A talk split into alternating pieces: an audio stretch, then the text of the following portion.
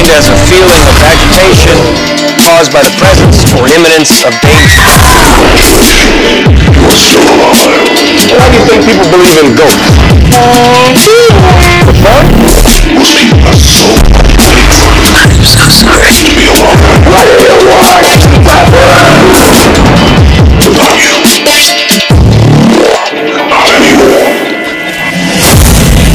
last fire will rise behind those eyes. Black house will rock. Lost There's a presence in the house with me. I can't hurt you if you don't believe. I suggest you leave that house. Before you feel It's not even real. It's all part and parcel the whole genie gig. Phenomenal cosmic powers!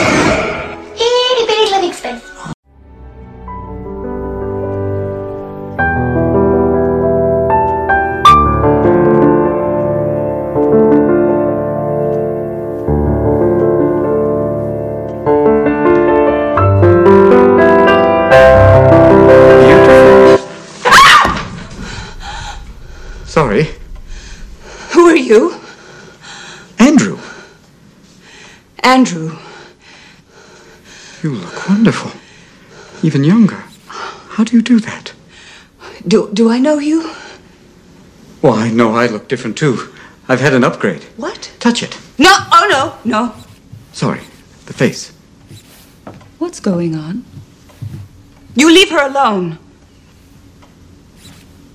Who are you? Andrew. No. Andrew? Yes, But Andrew's a robot. yes, I am. Well, now an android. He's had an upgrade. I know that. Oh. Hello. Oh, it is you. You know him? Yes. You know me? Yes. Who are you? I'm Little Miss. No, Yes. that's Little Miss. No. No? No. No?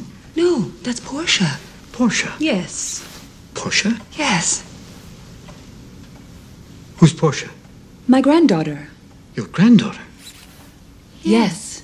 Is this some kind of trick? No. Your Little Miss? Yes. Then what right do you have to look like her? There is and can be only one Little Miss. Really? Yes. It's a genetic resemblance, Andrew. Sometimes it skips a generation. I don't care. I don't like it. I can see that. But if you took a moment, which I see you're not inclined to do right now, you'd realize Portia and I are very different people. Why is she imitating you? What's so funny? You are. I'm not trying to be funny. Things have certainly changed around here. That happens after 20 years. I have so much to tell you. Come. Come with me.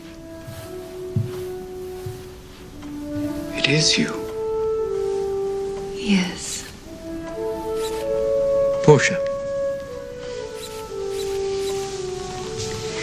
Hello, my friend. Hello, little miss. Whose daughter is she? Lloyd's. Ah, now the rudeness makes sense.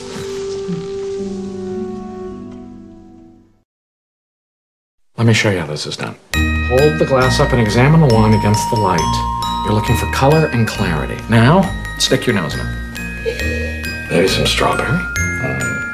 Oh, there's just a flutter of like a like a nutty Edam cheese. When do we drink it? Now. Are you chewing gum? No. Spit it out. Please don't open Jack! Get married on Saturday. Here's my last week of freedom. We're gonna play some golf, eat some great food, and we're gonna send you off in style. It's gonna be great. These girls want to party with us. If they want to drink Merlot, we're drinking Merlot. No, if anybody orders Merlot, I'm leaving. I am not drinking any Merlot. Oh, why don't we go back to my place? Yeah.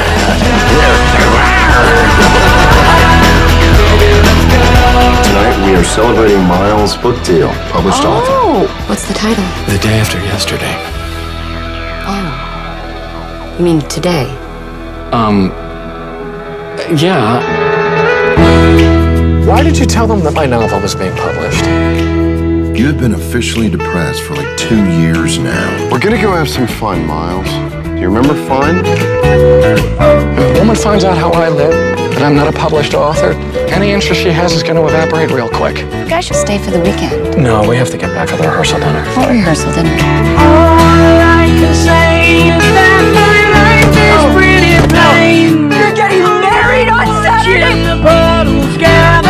Just now I could have told you some story, but I didn't. I told you the truth.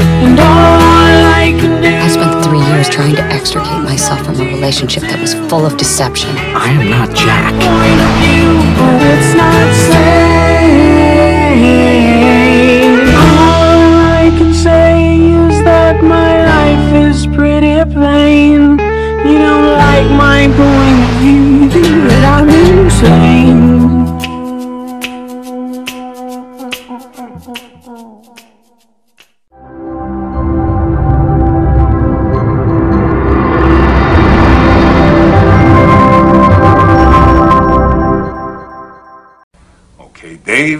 that's it. Screw you and your college flunkies. I've had enough of this from you and from everyone else. I know what you guys are trying to do. Break me down, drive me out of the force. Well, it's going to take a hell of a lot more than a lame prank like this to get Curtis Mooney to throw in his badge, so fuck you! Over. Did you miss me?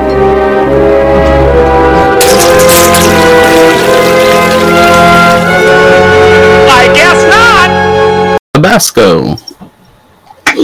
Hello, ladies and gentlemen. Hello. Uh, welcome back to uh, Inside of Movies Galore. I am your host, David Str- uh. Well, one of your hosts. So uh, tonight, uh, I'm going to hand you over to the uh, man who is about to be tarred and feathered.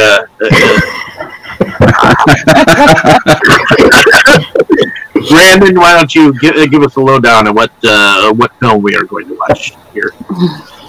Well, today we're actually doing the uh, film Sideways. Um, and I have, of course, the director here, but I did not do it. But of course, we have Paul Giamatti as our as our resident star of the film. And um, this isn't. And Alexander Payne being the director of said film. Of course, this kicks off our month of second chances, which uh, which essentially is a month of films that we all really did not like on first viewing, but for the sake of the audience's sick pleasures, we have decided we're going to try and revisit these films in order to see if maybe we were wrong in disliking them in the first place.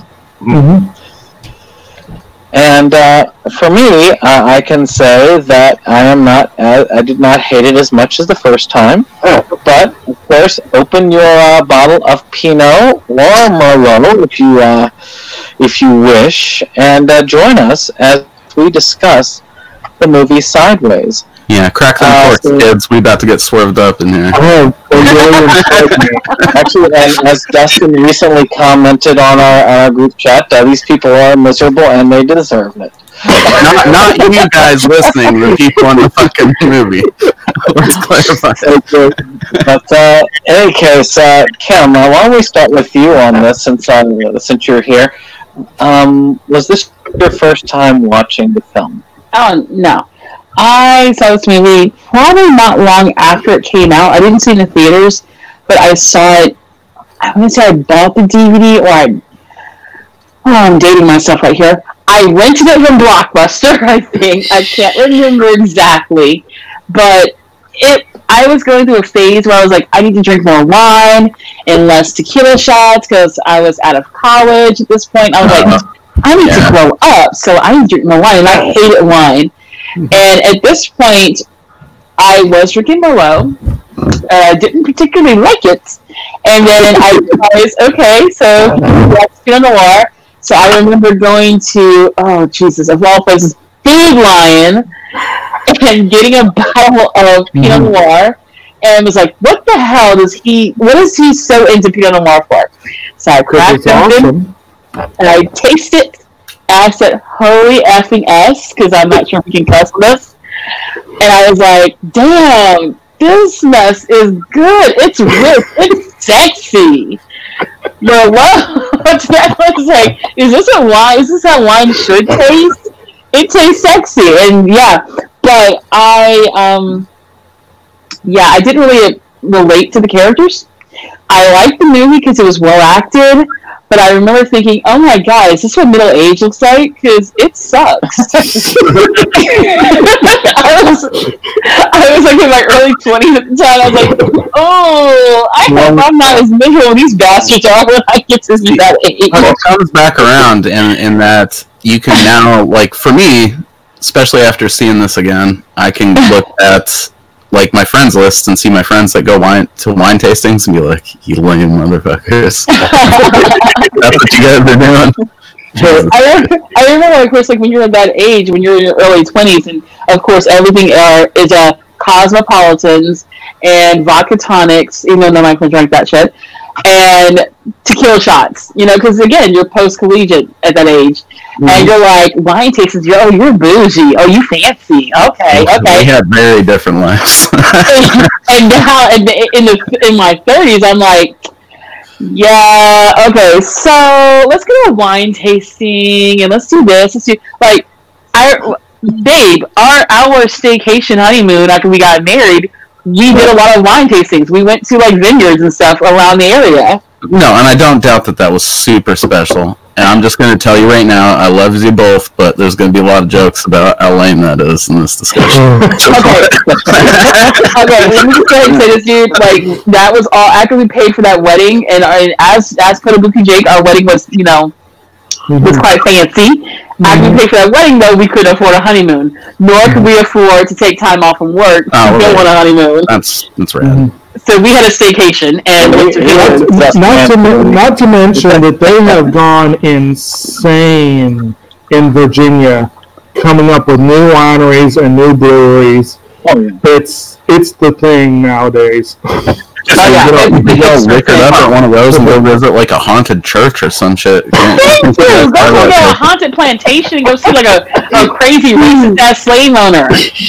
Yeah, I want to go to some rock that they probably sacrificed witches on. Like, let's do that after. Okay, this is Virginia, not Salem, Massachusetts. I don't know my what East Coast geography. Okay. the church that got married at is ancient, and it does have an ancient graveyard, and it is right across from a place that does haunted rides every year. And I'm sure there was witches burned in Virginia too. Come on. And to be oh. fair, the, the part of the state that Brandon and Jacob and I live in now, I actually grew up in this part of the state. And when I was in private schools, we took a lot of vaca- uh, field trips to plantations. It was quite racist. She went to a haunted college. Okay, what else?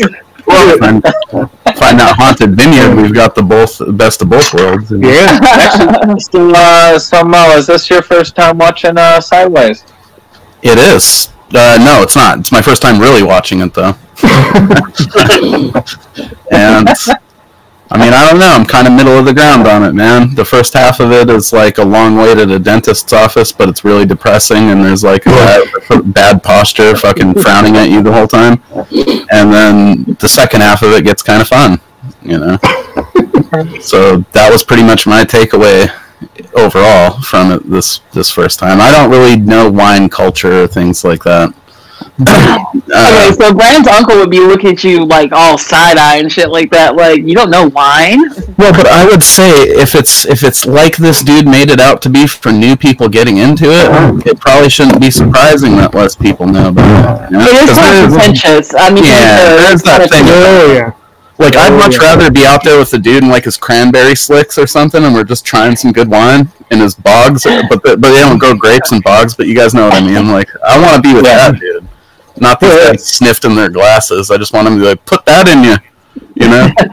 I think See, what you do is you go to a cranberry wine, then you can have wine and bugs. Yes. the one was definitely less pretentious. He was just kind of going along for the ride. See, that, yeah, I could relate to that oh, dude a bit Oh, in those God. situations. Not as scumbaggery, but I could relate to that part. Well, Mo, you wouldn't like our friend Mac around here. He owns several whiskey bars. He's a restaurateur in the area, and he does not do shots. He he makes you taste the liquor. Like he gets these artisan tequilas and stuff. So he's kind of like Paul Giamatti's character, but for whiskey and scotch. Nothing wrong with that. Nothing wrong with it. the tequila and stuff. We're like, dude, leave me alone. Let me shoot it. Instead of being like a pretentious d-bag about it, when you see the friend that's like, I just want to blast him, bro.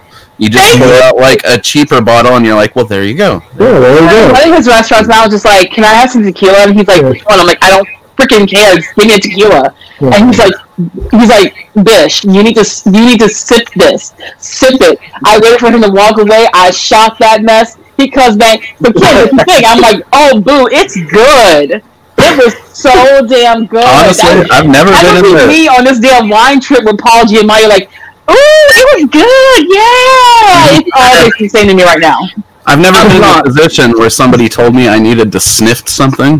But if, if, if and they did, I think I would need to excuse myself to drink a tall boy on the patio or something.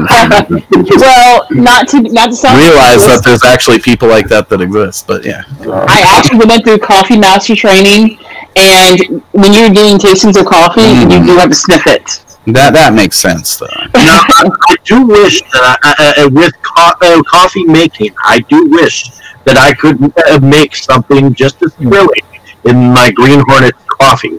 But I, I, I, I do I do have to say though, when I worked as a service bartender at a country club, there was one day where it was just an hour where those of us who worked the the the the, the wait staff and the bar staff, we came in for an hour in the afternoon, and we did wine tastings to learn about wine. And I'm like, that is for, for pound for pound, like the best thing I can think of that I've done to on on uh, being paid for. You know what I mean? I will say this: if you go to the if you go to the white the, the right sorry right the right vineyard, David, can I cuss? Yeah. Okay, so you to the right vineyard, you can get fucked up. So the year that Brandon and I actually got together and started dating, um, our mutual friends they took me out because I was like depressed and I everything at summer whatever. So they took me to Myrtle Beach, and then we came back, and like a couple weeks later, they took me to Charlottesville area to go to different wineries. Now, anyone who knows like Charlottesville, Virginia, besides all the bullshit that happened with that rally a couple years ago, there are tons of wineries around Oh, yeah. there, including the Trump winery. And I remember we were going to go to that one, but we ended up not doing that. Thank God. This is 2012 before we moved. Probably would have gotten poisoned. well, it wasn't open anyway. Since this is 2012. So we ended up at like several different other ones, including the one that's owned by the guy from Dave Matthews Band. And that was actually the best one we went to. And because it was like a random day in the end of the summer, we got double and triple pours of different wines and stuff at every vineyard we went to. And it was like, we would get the whole flight. They're like, okay, here, we're going to let you taste 10 different wines, and we're getting double pours. And the girls would be like heavy on the pours and shit. And I'm like, okay, who drove again?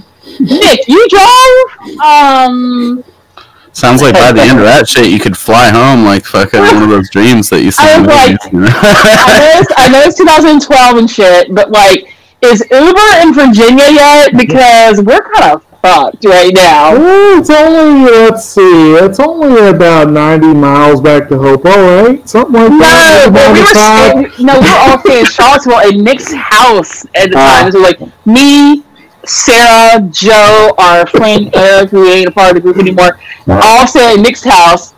Like, let's go to Whole Foods, get some, some food and cook. And we went back to his house and cooked dinner, still drunk. Got some more freaking wine from Whole Foods, got some cider and stuff. I don't know how we lasted that day, but I'm telling you now, if you go to the right wineries, you can get fucked up. And it's fun. When you with some bougie ass people, you're like, hey, we gonna pretend like we rich today. Even on, even on that nerd tip of it, like that is one thing I did take away from actually watching him fuck with it in the movie was like, yeah, that seems like it would be interesting to learn about and fun Mhm. if there, you, you weren't being made to feel like a dick for not knowing all the etiquette about it or something. Right. I remember, like we we did encounter a couple like that at during our staycation honeymoon, babe, in Waynesboro. It was like, ah, well, I taste, I taste oh sage in this one, and I'm looking at him like motherfucker, I taste wine. Yeah, that's when you roll up on him, you give him the Z snap, and you tell him you're the type of motherfucker that wears a turtleneck when your mom's not making you.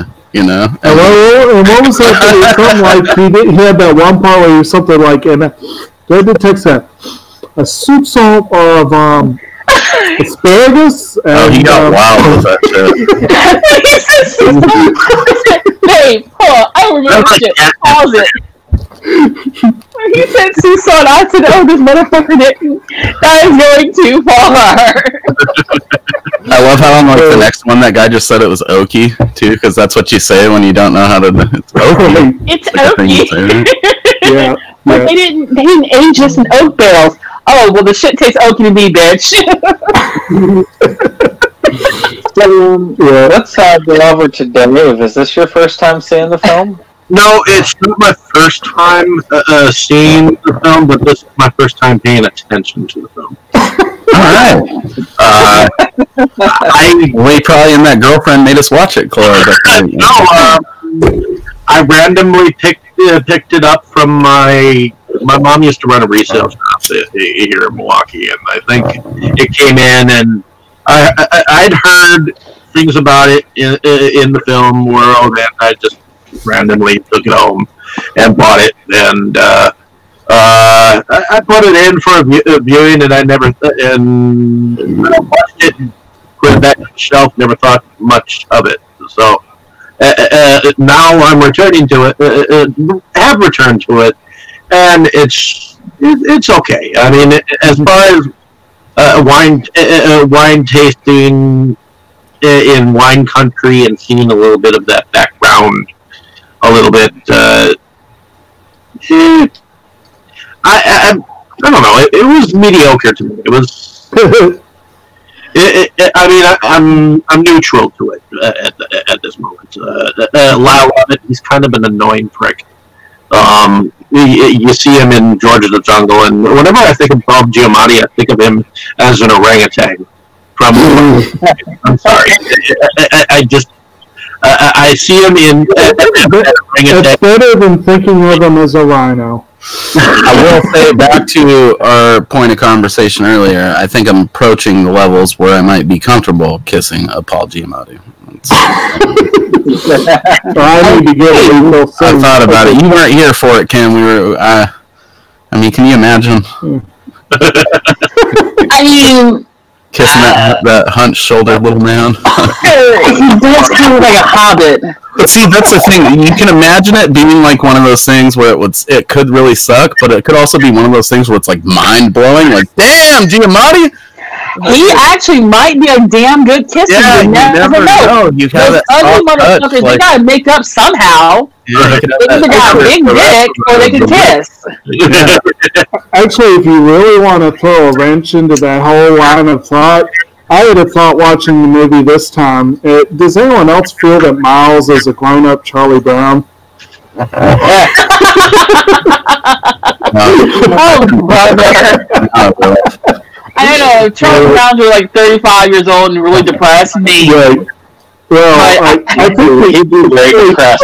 yes. I, I can't. I just can't see Charlie Brown like stealing from his parents or like robbing his little sister. Hey, hey, hey, that, that Lucy bitch was a horrible influence on him. Just Yeah. grew, grew up all uh, twisted. That was Jim Giamatti's first wife. that was the one that's. Yeah, actually, Right.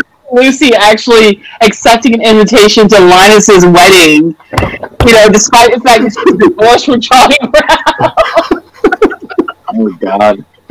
Like, um, even though I'm not with your friend anymore, I'm gonna come to the wedding and bring my new bitch with me. Yeah, dude, if I was in that situation, I'm going to all my fucking all those weddings, dude. Just gonna get drunk and then come out of the fucking cake with my underwear, even though it's not hollowed out. You know?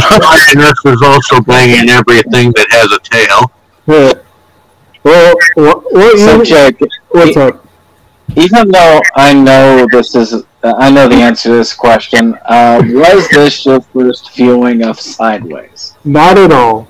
And actually, to be honest, when this film came out, I was going through my movie critic phase, so I was probably um, I was nowhere near as pretentious as Miles is with wine, but I was definitely into what was the artsy fare and whatever.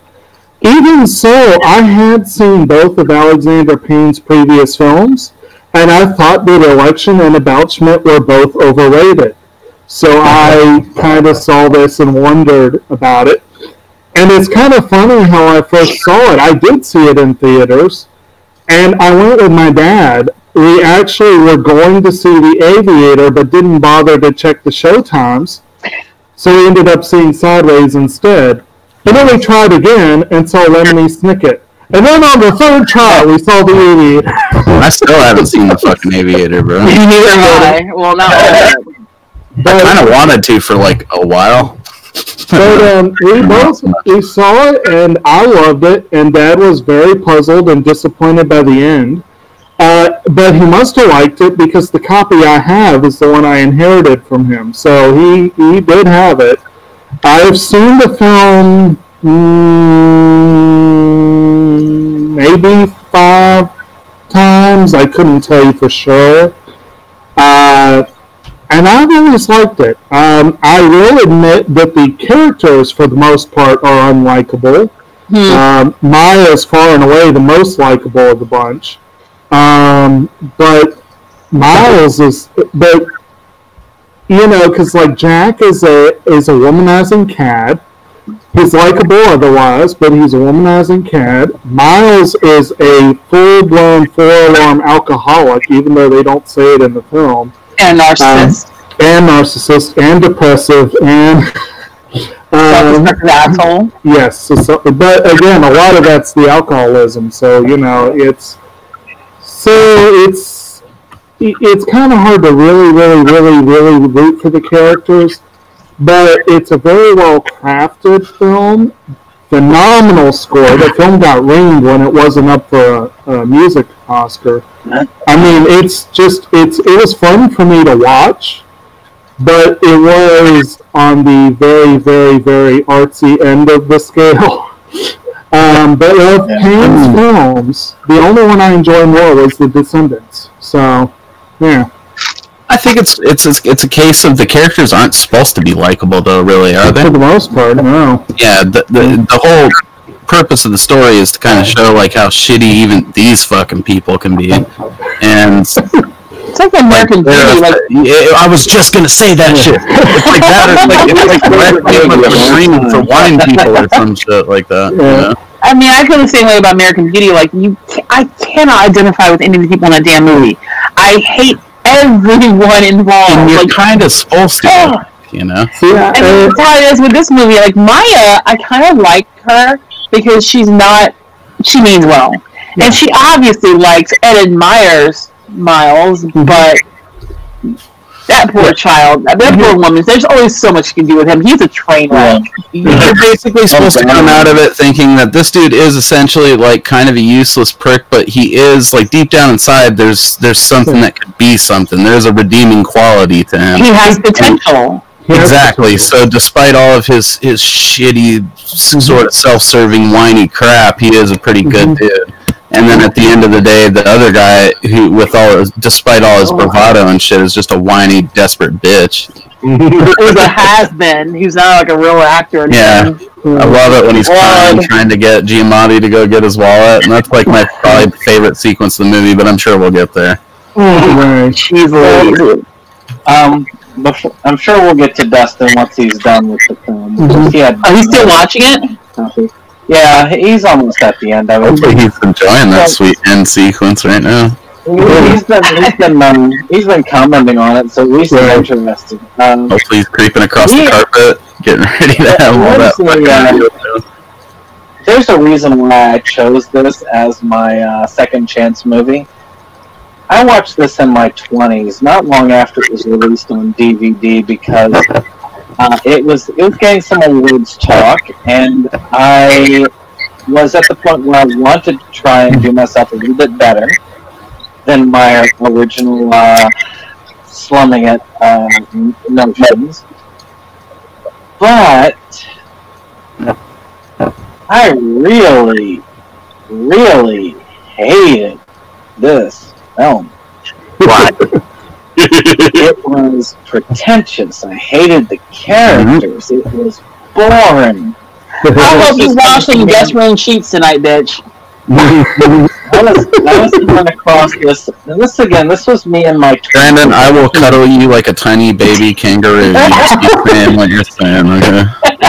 I could, I could see. I, I agree with you that Payne is on the pretentious end, and I can definitely hear Jay Sherman going. I give it my highest rating, seven out of ten. Well, and Jake, Jake actually knew me, knows me at that time. Actually, it's kind of sad. We've known me for like what twenty years now. And, uh, and that's the thing is, you know, I had, uh, I usually I hated anything pretentious, anything overly artsy for the sake of artsy. It was just in my twenties. This was not the film for me, and uh, so I I said, you know, people love this film. I have not seen this film in like what, uh, fifteen years almost. And uh, I said, you know, it's about time to try it again because people love this film for some reason. And I will admit, I, I will admit, on my second viewing of it, I had more of an appreciation for it. This is a bro roadie movie. That's This is this is not a this is not a movie for twenty somethings that are, you know, um, not into art art. Uh, I don't know whether I mean because to me it showed the sleazy side of all this stuff. You know, like it, it wasn't some clean artsy thing, and I think that's what I like about it. You know, because while I agree with everything that you said in your twenties being a problem with the movie, those are intentionally problems with the movie. I think you know. Justin just commented, "I'll be shocked if this doesn't end in suicide." Has he never seen it before? I don't think so. Well, they did, they did change the name from the book. Actually, Yeah. Dustin's like Gen Z. I'm a millennial. Jacob's a millennial. Yeah. I'm a young Alright. Gen Zer, so let's say. Uh, Oh, yeah, Gen Z is Gen Xer. I don't, I don't know what the fuck I am, dude. I was born in '88, but it was in like Canada, so it was like 1986 till 1992. Or some I'd shit. like to be a young Gen Zer. but uh, essentially, though, I really disliked this movie when I originally saw it, and uh, I'll admit, at at the age I am now, I don't dislike the film. Um, awesome. I have gained more of an appreciation for it on this time around, and uh, it's surprising to me that I got that much of an appreciation for it. But again, it wasn't as a, as bad a film as it once. Um, it's definitely, but definitely, it was not the right film for me at the at that time. And uh, so, I think this was the right one. I, I had debated. There were a lot of films I could have uh, chosen for this uh, particular uh, thing, but I think this was the right one. Uh, it allowed me to come back to it and uh, see it for what it is, which is it is a well acted film. It does have a lot of good points to it, and it's something that I can relate to a lot more now than I could have in my past. Dude, and then you know that's that was my main hope that some of us might come across that with this, and it's definitely extended into other areas of my life, which we'll talk about later. But uh, Well, we, we are going to now finally. Uh, we've gotten through the introduction, so we, we try to take it extra slow for Dustin, but I guess it'll come in eventually, and we'll catch up back to him Mhm. as we go. Um, this movie is uh, quite a simple thing with the plot wise. Um, we have ourselves a uh, an individual that's getting married, and of course his best man, which is uh, Paul Giamatti's character. and Paul Giamatti is going to treat him to this uh, wonderful uh, wine tasting trip through uh, California, which is known for its wine. I mean, matter of fact, the uh, Pinot I've got right now, and I think uh, and Kim has a, a glass of it as well. Uh, I have a is- tasting of it. I'm done with it almost. Dude, you gotta slam that bill on the table and demand a full fill up. That's what I'm telling you. I have about a glass worth in my bottle here. Um, decent. But um, I'm just sniffing a 40 ounce of steel reserve over here. Trying to understand them. California is though is well known for its wine, and uh, you want to take them on this nice wine uh, winery tour and um, Take it to Vegas, get him drunk with some strippers. connect with them. Of course, yeah, and that's basically his partner is more on the line of Vegas and strippers, and uh, he wants to basically screw whatever he can before he gets married. and uh, they kind of have their journey. Uh, Paul Giamatti kind of uh, doing his journey on healing, and the uh, other guy uh, trying to come with his um, come up with his thoughts on getting married and uh, whether he truly re- truly deserves the married life. And these are the kind of revelations that they have on their trip. And that is sideways to a T. Um, so, looking at this in the plot wise, and we'll discuss characters in a moment. Uh, As far as plot wise, do any of y'all have any major comments on the plot as a whole? Comments on the plot? Well, I feel like it, it was trying to be artsy up to a certain point, artsy boring. Uh, uh, uh, and then all of a sudden, it's like the, uh, the director threw out the script and was like, fuck this shit. And uh, he decided to write it- uh, uh, write it his own way. I'm not even sure if anything like the, uh, like the second half of the movie happened in the book. Because it was a sequel to the book, believe it or not. Yeah. So, Someone wrote a fucking book about this shit? Yeah, this was, thi- this was originally a book by Rex Pickett. That's And fucking ridiculous, bro. It's a good how, is this, how is this worthy of a fucking book? I'm sure the book was more interesting. That's the problem. Who writes that shit? No, bored white people. That's who does that shit. Is bored white No, people with too much money actually that fucking one they write books about shit like that. This That's was some guy probably with a pipe sitting uh, sitting in his study. Sniffed in a glass of scotch. I know. Yeah, No, the the book Robert Langdon book- types. Yeah. yeah. I feel I'm missing some context here. Hi, Dustin. Hello. We're, Hey, we're here. Hey, well, actually, you know, we're just I getting just ready to start the plot. So why don't we uh, go ahead and uh, catch us up, uh, Justin? Uh, actually, why don't you tell us about your first impressions? And uh, was this your first time watching this film? Uh, I'd never even heard of this movie before. What? Um, so totally new to me, and it was just, it was just depressing. Like, hmm it's like this is gonna end with him killing himself, isn't it? and I was almost right. like they even made a joke about that, kind of near the end. Like, oof, this was a sad movie. Like there were a couple like funny scenes because his friend is like such a jerk, but that was uh, I don't know. It was kind of it's kind of hard to classify. Like I want to say it's a drama, like even though it had like a few jokes here and there, but yeah. I think I think a most-. I think the most pathetic scene for me, like before you start getting to like the quote unquote climax, is when they're all on a little double date, mm-hmm. and he decides to go drunk dial his ex-wife, and he's like, "Yeah, I heard you are married again." And, Oh, yeah. he's like, "And "Don't worry about coming." And he was so, oh my god, this is so attention-seeking and so oh. Freaking borderline personality shit like this. He's like, you know what? Don't bother about coming to the wedding because I won't fucking be there. I'm like, aren't you like the best man? Yeah. He's total prima donna shit too, because I feel like he mm. warned him beforehand too, where he's like, "Oh, it's like one of those. to hope I don't get drunk and do something stupid things." You know, Yeah, like he like he said something to that effect earlier. But how shitty is Jack to sit there and be like? I mean, even if like his fiance is friends with Miles' ex-wife, how shitty is Jack to not be like, um, babe, he's my best friend. That bitch ain't coming to the wedding. like, I'm They're not- sorry. Like, not the- He's clearly an idiot, though. It- like, they make it pretty apparent. Um, Jack's an idiot. Like, but Yeah. he's not loyal. Like, no, he's not loyal to his fiance. He's obviously not really fucking loyal to Miles because he's like, yeah, I invited your ex-wife who like ripped your heart out and flushed down the toilet to the wedding, mm-hmm. and then of course Miles, dumbass, gets drunk, calls her up, and she's like, you know what? It might be for the best that you don't come. And I'm thinking to myself, no, this bitch didn't.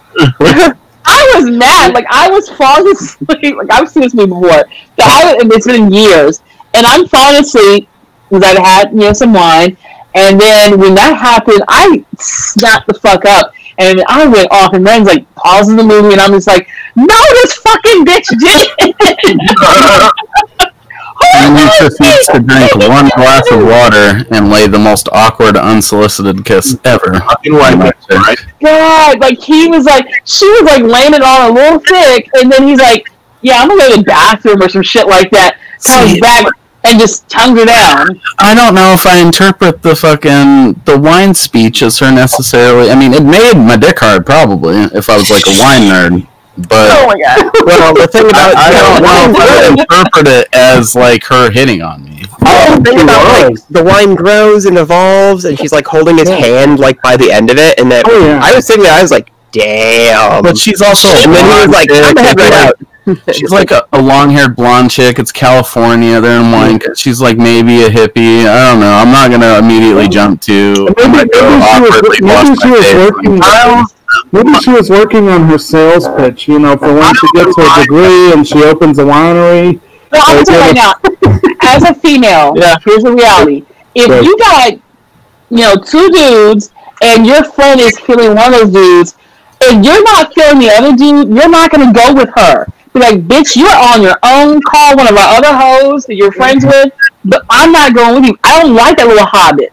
Like, Right, you I've been the Hobbit. Okay, sometimes it happens, and they're stuck in that situation, and you're like, you just want. Yeah, to, Yeah, I'm talking about the female Like, perspective. My- I we, we can just mine hang is- out. I'm not gonna hit on you if you don't want, but we can. Well, I feel like if Maya didn't like Miles even a little bit, she would not have gone along because obviously she knew that Stephanie's end result was going to be her and Jack going to be fucking. They're going to be they're going to smash. No, she wanted it. She was just playing coy or something. She was kissing his tiny bearded face later. I mean, yeah, I, I think Maya liked. I mean, I, Maya obviously liked Miles Right. from the beginning, so it's like whatever. And she never, she never would have forgiven him if she didn't like him.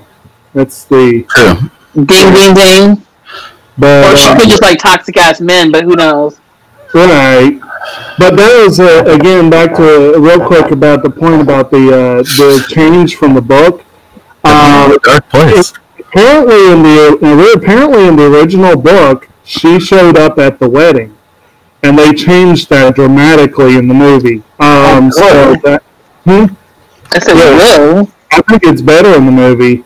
But uh, and also again, there was a sequel book, and apparently Alexander Payne had absolutely no interest in that one. he helped get the book published because Rex Pickett was sitting on an unpublished book until they bought the film rights. But he had no interest in the sequel. He was like, "No, that's not interesting." Out. but um, I can understand. yeah.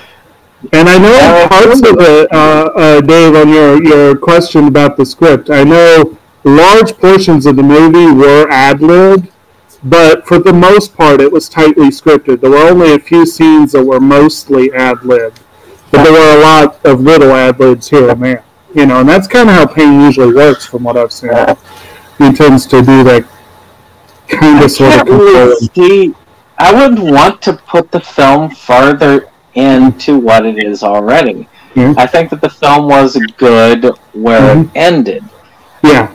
I I don't want. I don't want to continue with these characters. I've gotten to the point where I can tolerate them.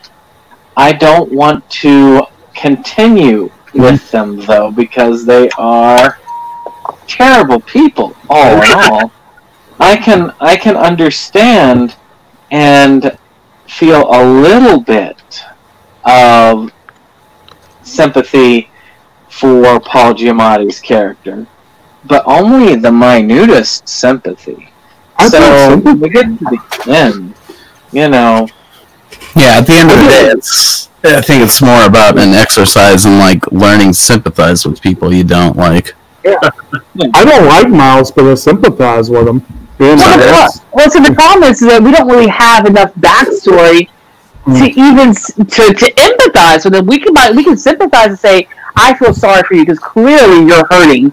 Clearly you went through some shit. You you got some problems, but we don't know enough about what went down with his his marriage, what went down with his career.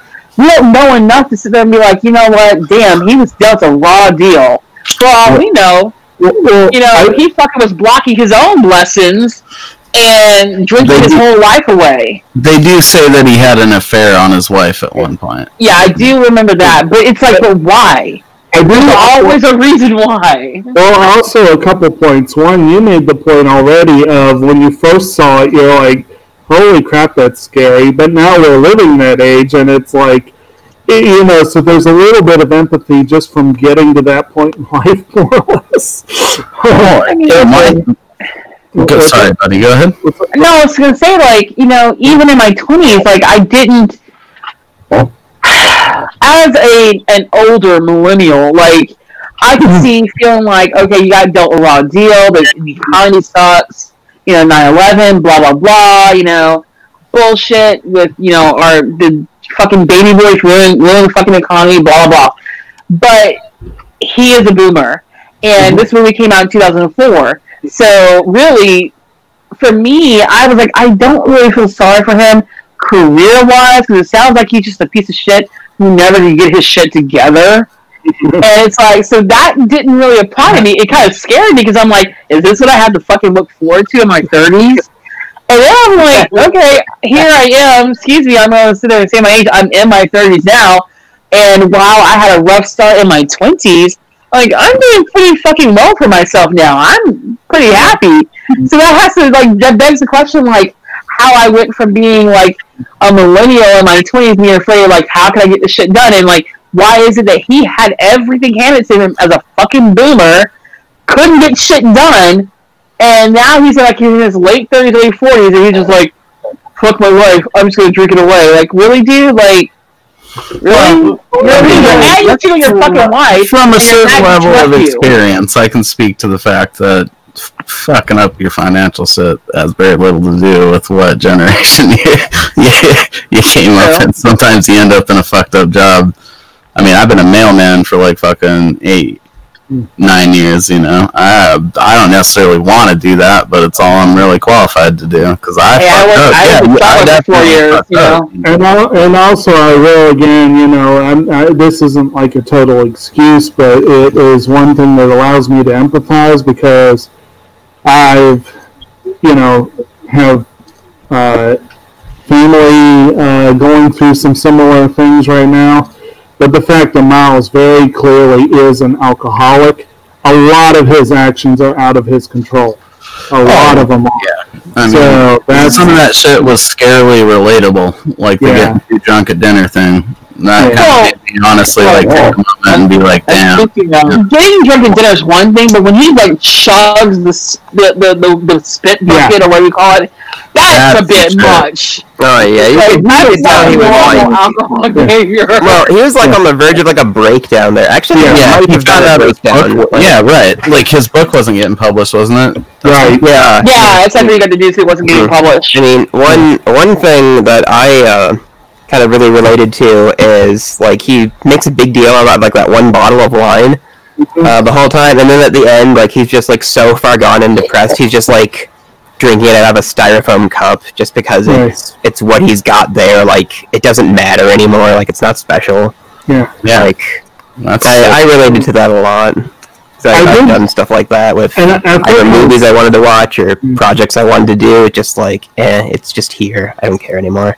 The only thing I kind of felt sorry for him over was how he sort of took his wife for granted, and then you know, like I yeah, I mean, a lot of people who are self-destructive, they will look at that person who's there for them and they're there for they're through, they're there through it all. Mm-hmm. They will take their bullshit, and then one day they wake up and say, "You know what? Fuck this.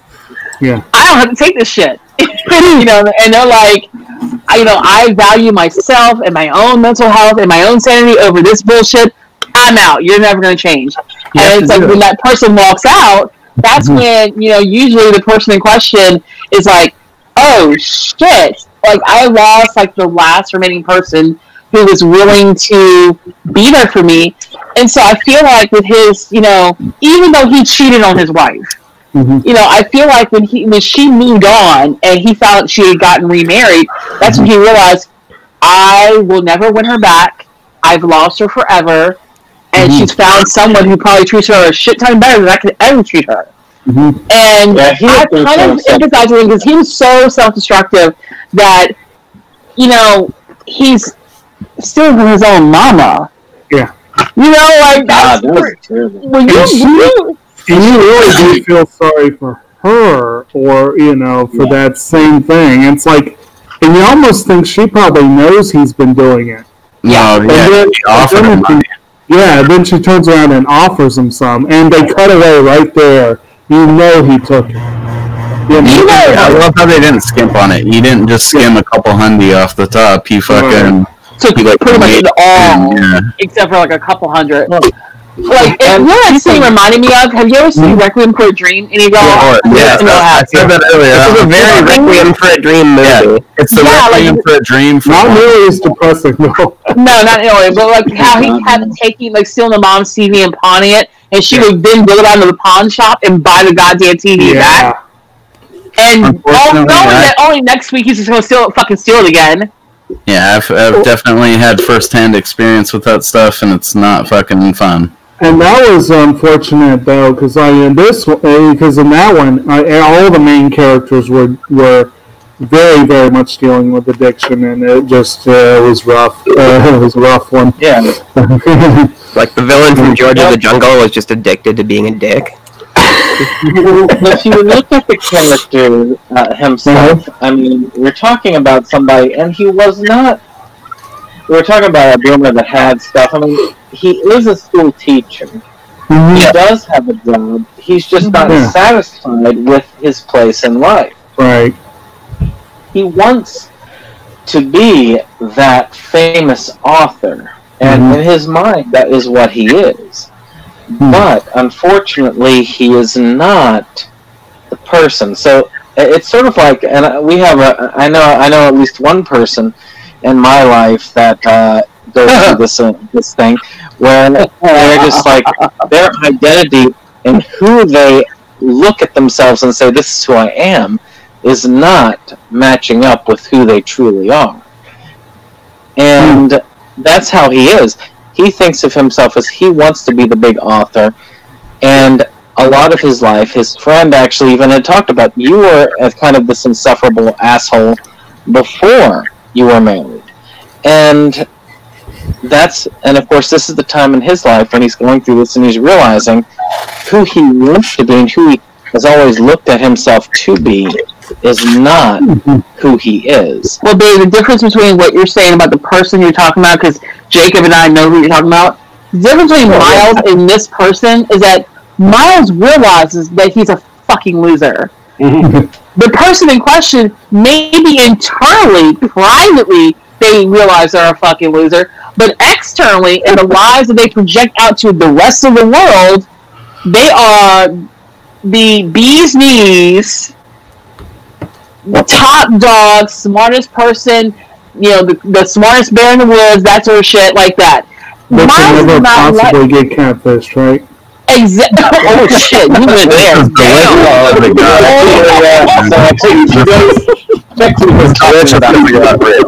I love it. Jake, just go ahead and blow the shit up like that. Hey, girl, you were saying his name.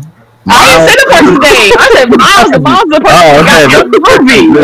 I just said the person's name that you talking about. Damn. Well, I that think you guys Well, we got fucking names great up line and shit. You know people with names like Miles, maybe. I don't know. I mean, he don't put the person's name out there or shit like that. But seriously, anyways, but like Miles, like he knows that he ain't about shit. The one thing that he can be I guess semi-intelligent over. The one thing that makes him go really, I hate to say it, is the line because he feels intelligent. He feels like he's an authority on something, which he is. To be fair, but other than being good at drinking, your life ain't going very far, dude. It's just like, you know. But again, he knows that he ain't shit. Babe, the example you have, they don't know they ain't shit.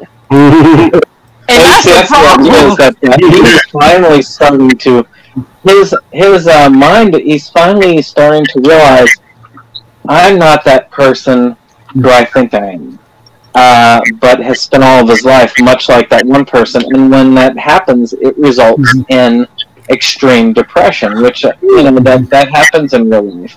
When you think Oh, to yourself, "I'm not that person that I thought I was," and uh, who you want to be is there. Now, on on the same note, of course, uh, we're, we're talking about characters. So, of course, he's going to be the one we we look at the most. But what about his friend? Uh, The um, since we're on characters, what about his friend that accompanies him with him uh, through this uh, journey of self discovery? Because his friend, who could have been played by George Clooney, as uh, has been discussed um, in, in past videos on our channel, um, we got to actually uh, talk about that, and uh, we both debated. I, I mean, I had thought that it would have been even better if it was played by George Clooney, but I think you, Jacob, had said no, no, George Clooney would have not played as well as um. Yeah, I think so this guy, this guy was kind of gross looking, which kind of matched, his, which matched his behavior. So I think it was, I think it, it was better that it wasn't George. we, we've seen George Clooney play the slimy cat, you know, so it's like it's kind of nice to see someone else do it. And Well, um, this this guy was the villain in George of the Jungle, right? I was correct on that. maybe I don't, I've never seen it. Yeah. I'm sorry, but Thomas Haden Church, like he's a good actor. He's good playing a douchebag.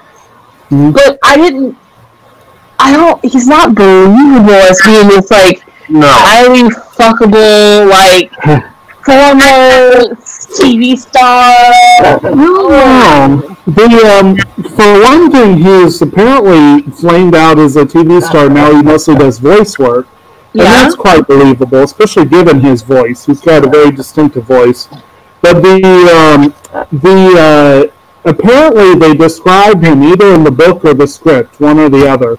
They described him as rugged but goofy looking, and that's kind of kind of what he is. You know, it's like Clooney's not that goofy looking. You know, he's kind of he can play goofy, but also I read that Payne didn't want Clooney because he was too big a star. He wanted someone who was less, you know, in your face, I'm a star kind of character.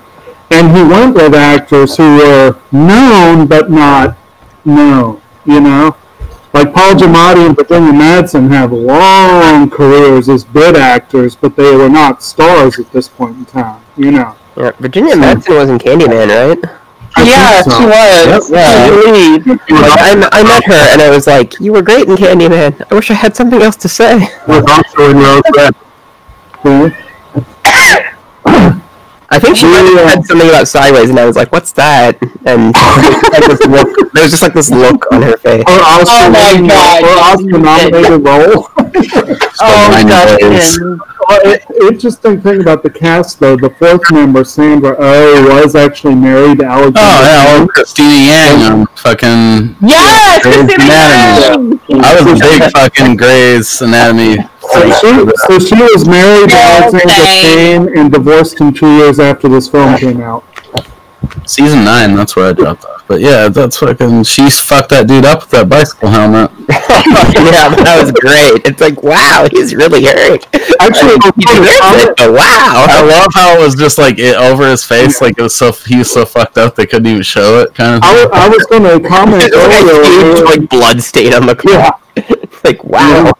I was going to talk earlier. We were talking about Six String Samurai Mo, and you kept talking about how there wasn't enough blood. And I was going to Uh-huh. make a crack about how Sideways had more gore than that. It really did, dude. That fucking whole scene had more like proper violence than the entirety of Six String Samurai. So what did y'all think of the character himself? Uh, I hated Jack. I mean, he's like, I feel like Jack was that guy who he was Stifler in high school. He was a guy that never grew the fuck up, who got mm-hmm. by on his looks and charm. And then one day he woke up and he was 41. And he said, "Oh shit, my career's in the wane. Let me go ahead and marry some hot young rich girl, mm-hmm. and hope her daddy gives me a job." Oh wait, that's mm-hmm. exactly Jack. Yeah. And meanwhile, let me go get my dick wet one last time before I get married. Who the fuck does that? Unfortunately, a lot of people do. As a character. I mean, I offered to give you know Jacob money to take Brian to a strip club for his bachelor party, but I was like, if he fucks a hoe, I'm killing you both and her. Oh, you, you, I probably shot it down because I knew there'd be no way Brandon would let me drag him to one. I'd have done it. Oh, I I'd, have, offered- I'd have done it for free, baby. Yeah. I offered, and Brandon was like, uh, I don't want to do that. I'm just gonna play video games. I'm like, bitch, go to a titty bar, and he wouldn't do it. Yeah. I have offered to go to a titty bar with him, but he refuses because he knows I'm ignorant as fuck. And I'm the one. I'd be the one sitting there with the hose, like, yeah, come on, bitches, go ahead and dance with them. That's why you just gotta fucking like just hire a bunch of strippers and dress them up as favorite characters, and then just have like the Dragon Quest battle music playing while we all come out and do like a little catwalk. I don't know. But I like, but honestly, See, I there's was so I, early this year. Maybe that's what I should do. Too. How about play role playing Dungeons and Dragons? That would be awesome. But I feel like that these two characters, like Miles and Jack, they're not really friends. Like they don't really know each other because, like, you know, Jack obviously wanted to go to a place like Vegas. Let's be real here. He would have been happier in Vegas with like more dudes who are less depressed and stuff like that. Mm-hmm. and then meanwhile, Miles is like, I'm going to take you up and down the California coast to go wine tasting. So the shit that he wants to do, but clearly it's not Jack's speed. Like he's like, yeah, this wine tastes good, but Yeah. you know, Let's get him to go over here. Well, uh, Giamatti's character it wasn't about uh, his friend. It was about Giamatti. Yeah, dude, he was just trying to get a. a we coined this in the last episode, a little little trail tail. You know what I mean? Yes, oh, you uh, mean Jack? he, Yeah. he was just trying to get out there and, and sow his wild oats, as they say. One last time. Yep. I I mean, like the the, character of Stephanie, like I feel like was she stupid or something? She kind of reminded me of the girls, the, the women in Officer and Gentleman, who act so naive. They're like, "Oh, we're really in love with this guy," and they thought these young boots are all jackasses, and it's like, are you surprised though? Really? Are you really surprised, honey? You know, and Stephanie, like, she's not like a spring chicken. She got a kid and shit. A And that's lot of probably kids. why she was receptive to it. Yeah, she, she Jack's manipulation. Jack was not. Ah, get off my damn scarf. Jack was not exactly, you know, charming. He was just like he was obviously after A lot of getting. them aren't, man. And The more I mean- I'm thinking about it, the more you're talking, I'm like I feel like I know like at least four girls on my fucking friends list uh, locally Yeah, that are doing that same type of thing. When you you reach a certain age and you have some kids and you can kind of read the room and know which guys are like after a real relationship and just want to get to know you and which ones are just they want to clap some cheeks. Yeah, you ask all really girls. Uh, you ask most of those girls, they're gonna tell you they took a cut. They clapped some cheeks with a couple of dudes. Uh, like that, just were really like, oh shit, this girl's like one of those scared chicks that just wants a baby daddy. You know, like she just wants someone around. It is a thing, and it's I mean- unfortunate, but I, It is, I think I mean- it probably depends on like the person too. It's hmm. like very like, some people, some people you can really like see yourself with like long term, and then some people it's just like, yeah, let's hang out for a weekend and see see what happens. that, that guy was an actor, so I'm sure he was pretty good at convincing her. Yeah. could just be that he was her Up type. I mean, Uh, speaking of our ladies and our leads, um, Mhm. why don't we uh, talk about uh, our uh, Grey's Anatomy alum? Febro. she's kind of sassy. Oh yeah, that's her. That's her deal on fucking Grey's Anatomy too. That's like a soap opera at a hospital or something, right? It's a it's a, it's a rom com in a hospital. Yeah, I mean, it's like we're splitting hairs here. at this point. It's General Hospital for people that aren't your grandma, bro. Like, let's, Seriously, you want to go there? it is though. Really, I love it. You know, nine seasons in. Uh, How many? There are a I'm lot, mad at right? Grey's Anatomy actually. It's Yeah. I'm really mad at it right now. They're like seventy. Yeah, Two seasons I a year. nine man. After the plane crash, I was like, I was outski. I don't know why. Well, after finding out that um, Alex Karev is done, like the guy filmed his last episode it wasn't even like a, a goodbye episode, I was like, alright, I'm out. I'm gonna head out. I'm You deserve better than that. yeah. Well, he like voluntarily left. He was like, "Bitch, I'm out. I'm, I'm done. I'm 50. I got kids." I'm gonna head out. Dude, working for that Sandra Rhimes chick, as, as cool as her stuff is, seems like a PC nightmare or something like that, She's a though. bitch. Ooh. I don't know- you know, I'm gonna say Uh, that. this movie, I'm this gonna say movie that made me to my own really want wine. Like, I feel you there, Dustin. I should have, you should have warned me, and I should have gone and bought, bought wine. I, Oh, yeah, it's I've got a my movie about here. wine tasting, dude. I mean, Go I have- about wine. I have this weird. Uh, I can't even pronounce the name. It's like this like German winter wine stuff. Like the bottle has German words on it, and it's like heat up before serving. And so I had some of that, and that was pretty good.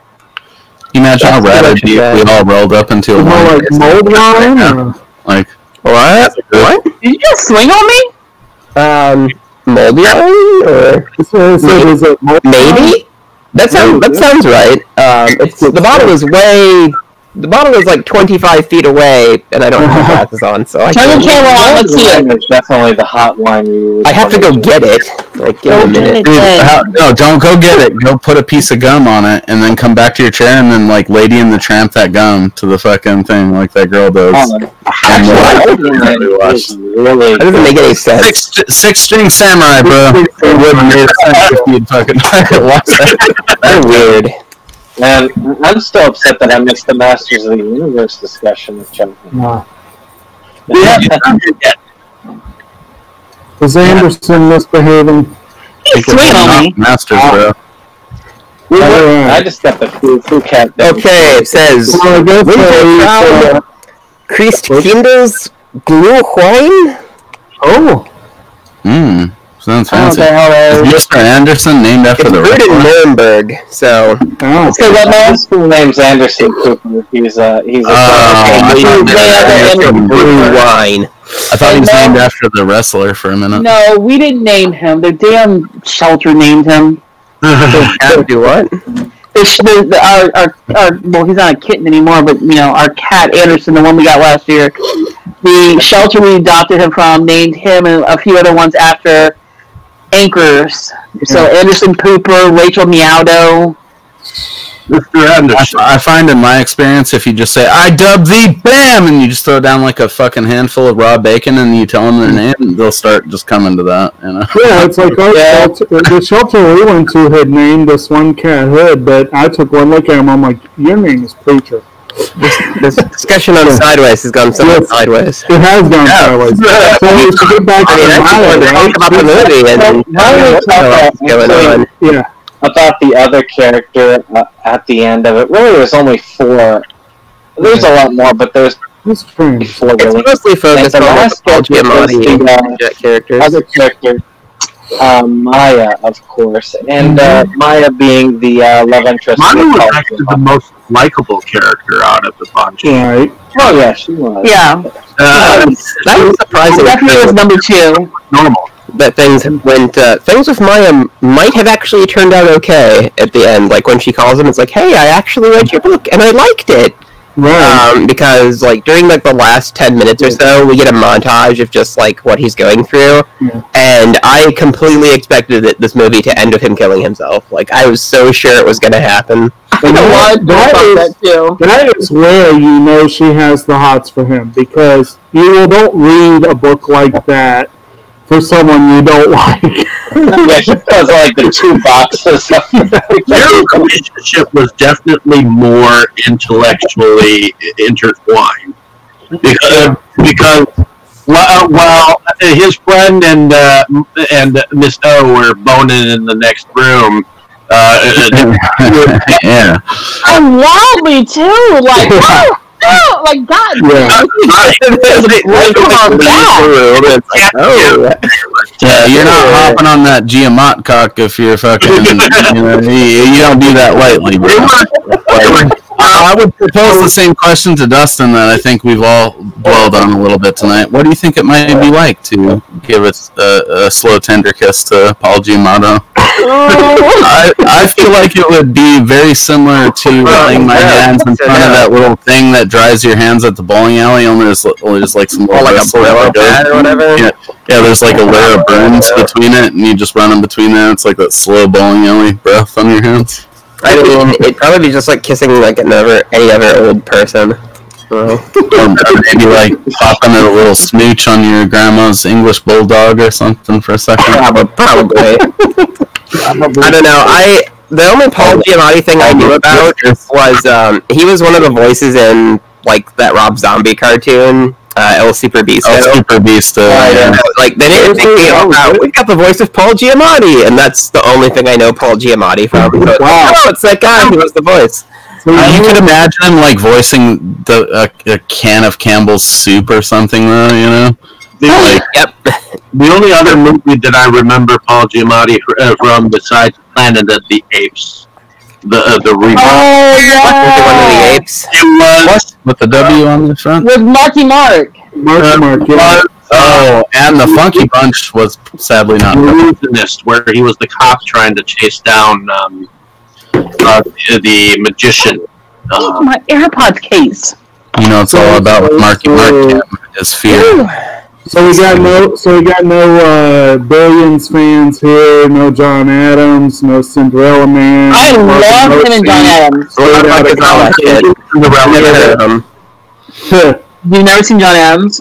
You're still talking about Marky Mark? John Adams.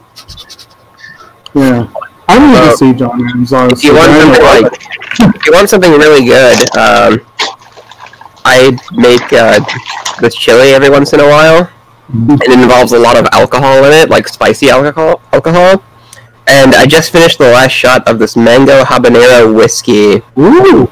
Uh, Jacob's there. He's there. He's like, "Where you live in Wisconsin again? I'm It's, I'm uh, just hang out." It's, it's by this brand called Ole Smoky. So Ole Smoky Tennessee Mountain Made Mango Habanero Whiskey.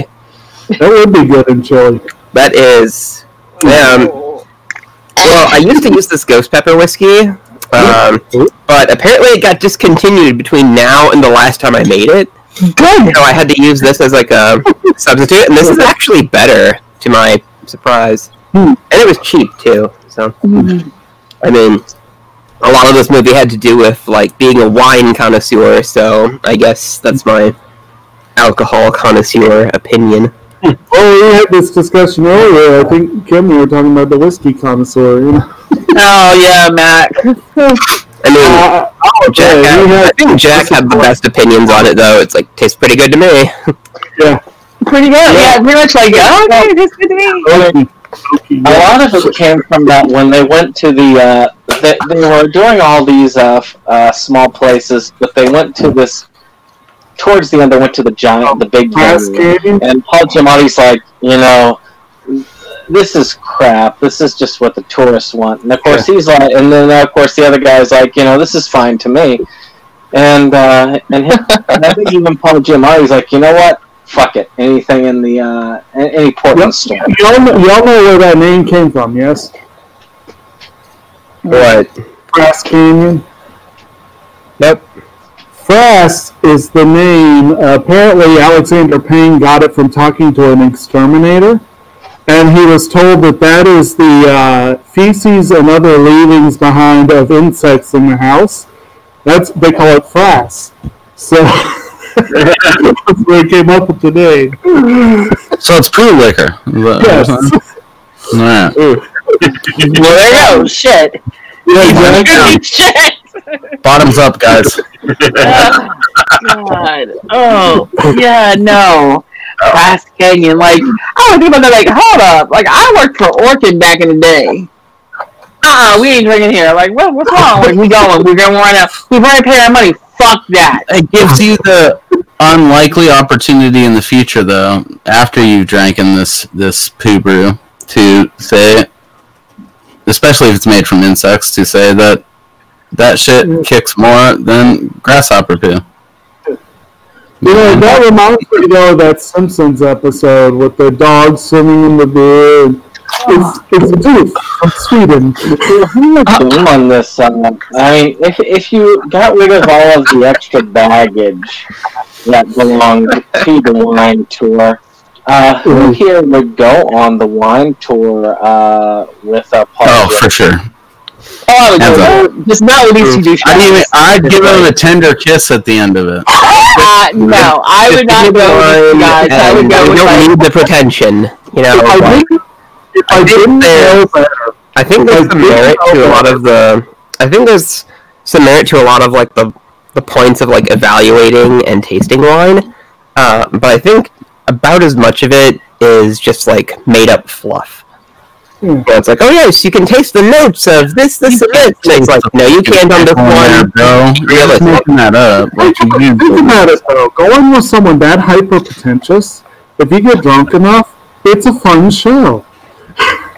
Says we know you got to test off the nominate for an Well, any, any, you guys saw Batman Forever, right? Like, remember the scene where like Two Face is giving like the Riddler like pointers on like being a supervillain, and the Riddler has like that the jeweler's eye out, and he's looking at diamonds. He's like, "This looks like a good one," and then Two Face is like, "No, no, no," and he just holds up like a big diamond. This is a good one. It's like, Yeah. oh, okay, kind of like that. Like that's what I think of with uh, stuff like that. I'll admit, if I if it was all expenses paid, if it wasn't a dime out of my pocket, I'd be a hanger on for one of these tours. Well, I I might- might, I might watch it Joe all basically day stole from his mother to make the tour, so we- we're good. Oh, and then they're like Bradley Cooper stole from his like high schoolers to make the, hangover.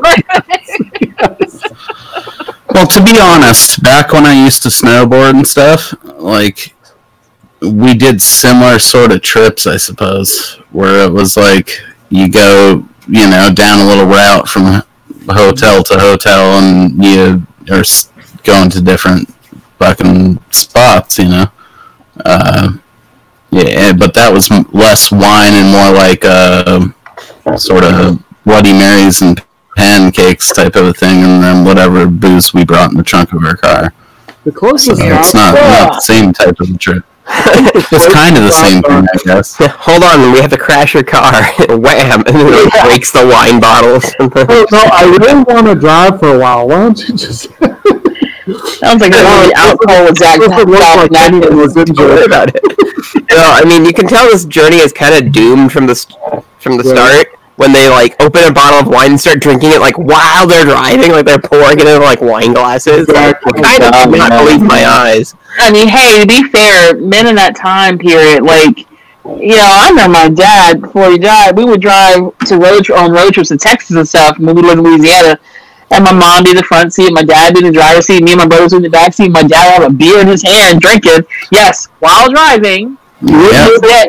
He's been dead for some odd years, so can't can't can't get him now. This movie's not dad ain't dead, but he definitely fucking gets a little sour when we talk about my DUIs because he definitely knows that.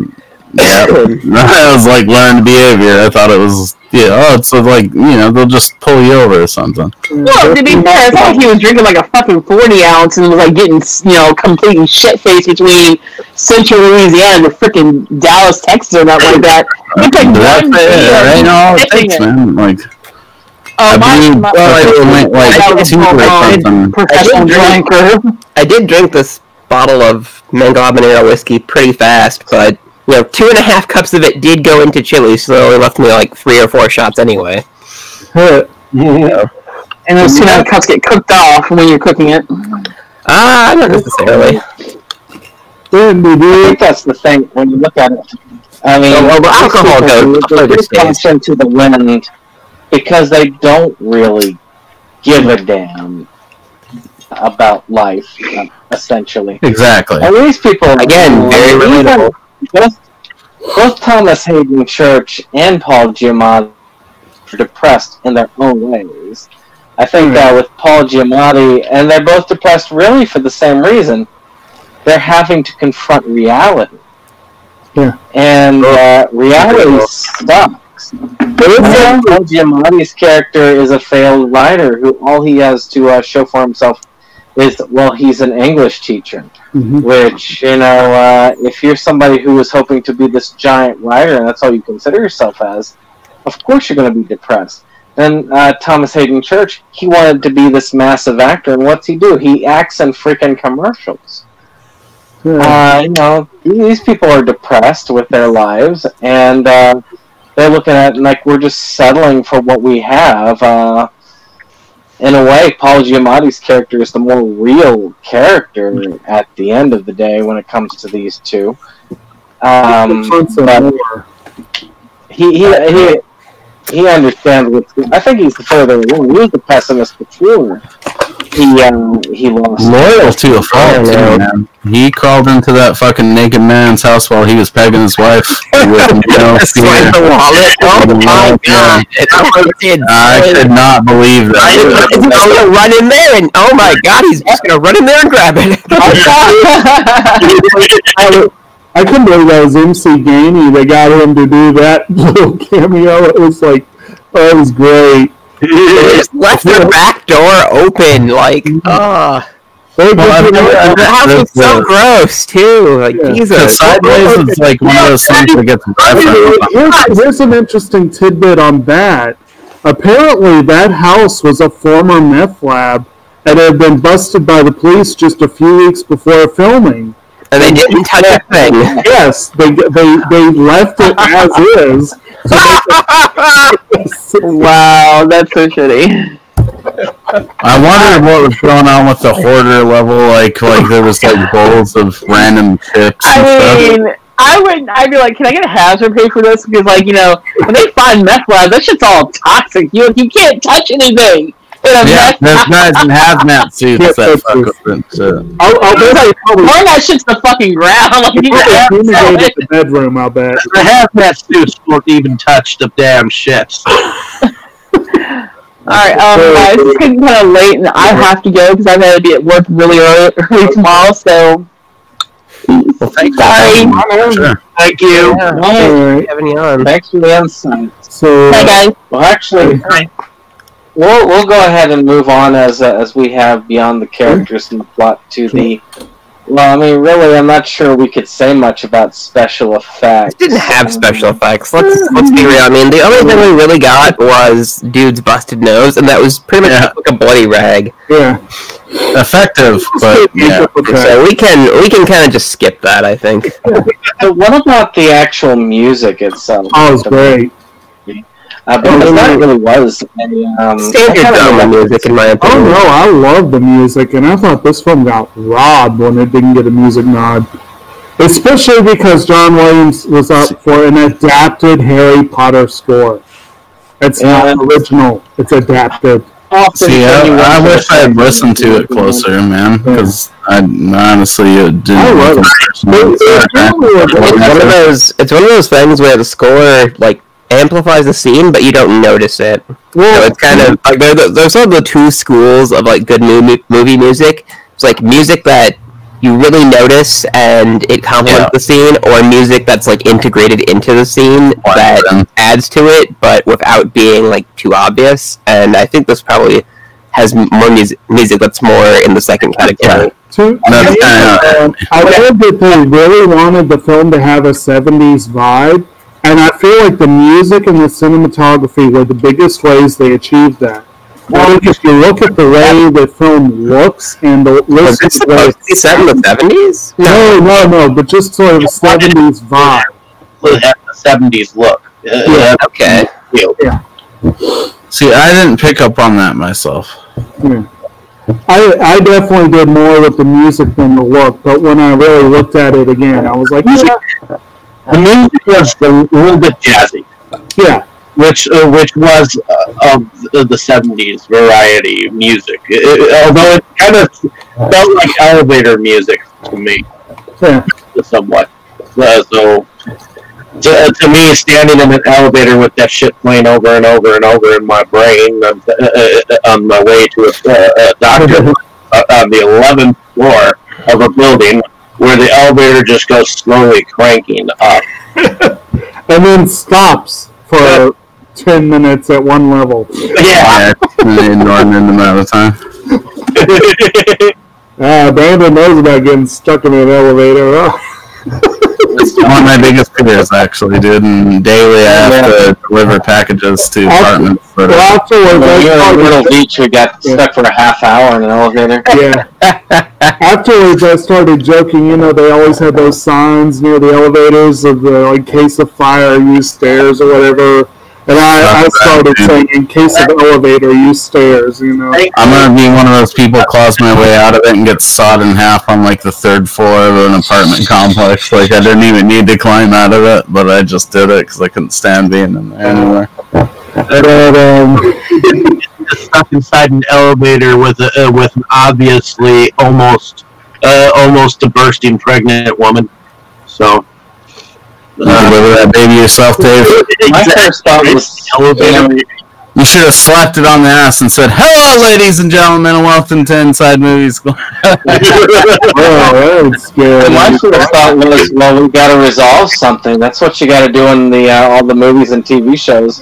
Oh, so Just you're gonna fight the baby? You got to resolve something. You're gonna fight that fucking baby as soon as it comes out of there. Yeah, and then you got Will Smith who who, who gi- gives birth to a squid. So Or be like the uh, in Dead Leaves, where baby comes out gun first. You know. Oh God, that, that was just fucked up. Right, that was. Uh, but you know, the music itself did have a lot of depth to it, and Yeah. it was a uh, lot of catchy uh, stuff for the soundtrack. I thought it was on par with a lot of things, uh, just in general. hmm I just didn't really the music entirely all that much. I'm sorry, fellas. Yeah. Well, again, this is also I've seen the movie several times, so you start picking up on things that with repeat viewing. So that could be part of it too. Well, what's surprising is for a movie that doesn't necessarily have like a whole lot of action per se, or mm-hmm. like anything necessarily happening beyond like this drama. It actually moved pretty quickly. Yeah. I noticed that it didn't seem to really drag at any point. Right. You know, you know, again, I've seen quite a few Alexander Payne films, and to my best of my recollection, the only one that I felt had tedious points, really, that were dragged, was probably about Schmidt. I really felt that that one dragged a lot more than this one did. Not Uh, I one did where you feel, uh, I did fucking feel Jack Jack Nicholson's performance in About Schmidt was uh, was actually worthy of the nod Mhm. that he got because it was so unlike Jack Nicholson. Oh, wow. I didn't Wasn't realize it was the Jack movie Nicholson. though where you had to see the mom from Waterboy naked in the hot tub, and then he's like running with his D out? That was Something like that. It was a depressing film. Don't get me wrong. It was a very depressing film. right. uh, which you know that's just that's just run of the mill. But uh, again, I think that overall this film had a lot of positives to it, Mhm. and I hate to be saying that because I'm the one who uh, said this is a second chance film that I hated. Uh, but I've actually uh, gotten to appreciate it more now on the second go. I mean, I Um, didn't hate it. Like it was, uh, it was weird and definitely not my normal thing, but it was okay. Hmm. It was definitely something that I, I think being older, it definitely was a um, was definitely mo- was more appreciated due to being uh, due, due to me being older. Now let's um, let's move on to um, I think we at this point can move on to a couple of basic things. Uh, does anybody have a favorite scene from the uh, film? Um, I think it's there were a couple different ones that uh, really caught my attention. Like that speech about you know why Maya loves wine. You know how it's continually like changing and evolving. Like if I open it today, it'll taste different than it would on any other day. Mhm. And it was like, wow, you know that's actually really deep. And just kind of the way that scene ended.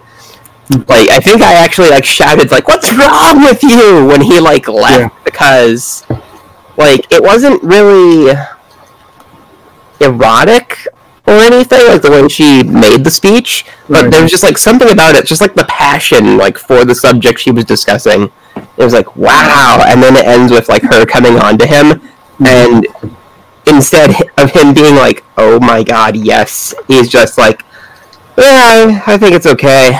I'm gonna go." It's like, "What are you doing?" Yeah, and then he comes back and does it, and it's fucking awkward as shit. Yeah. Yeah.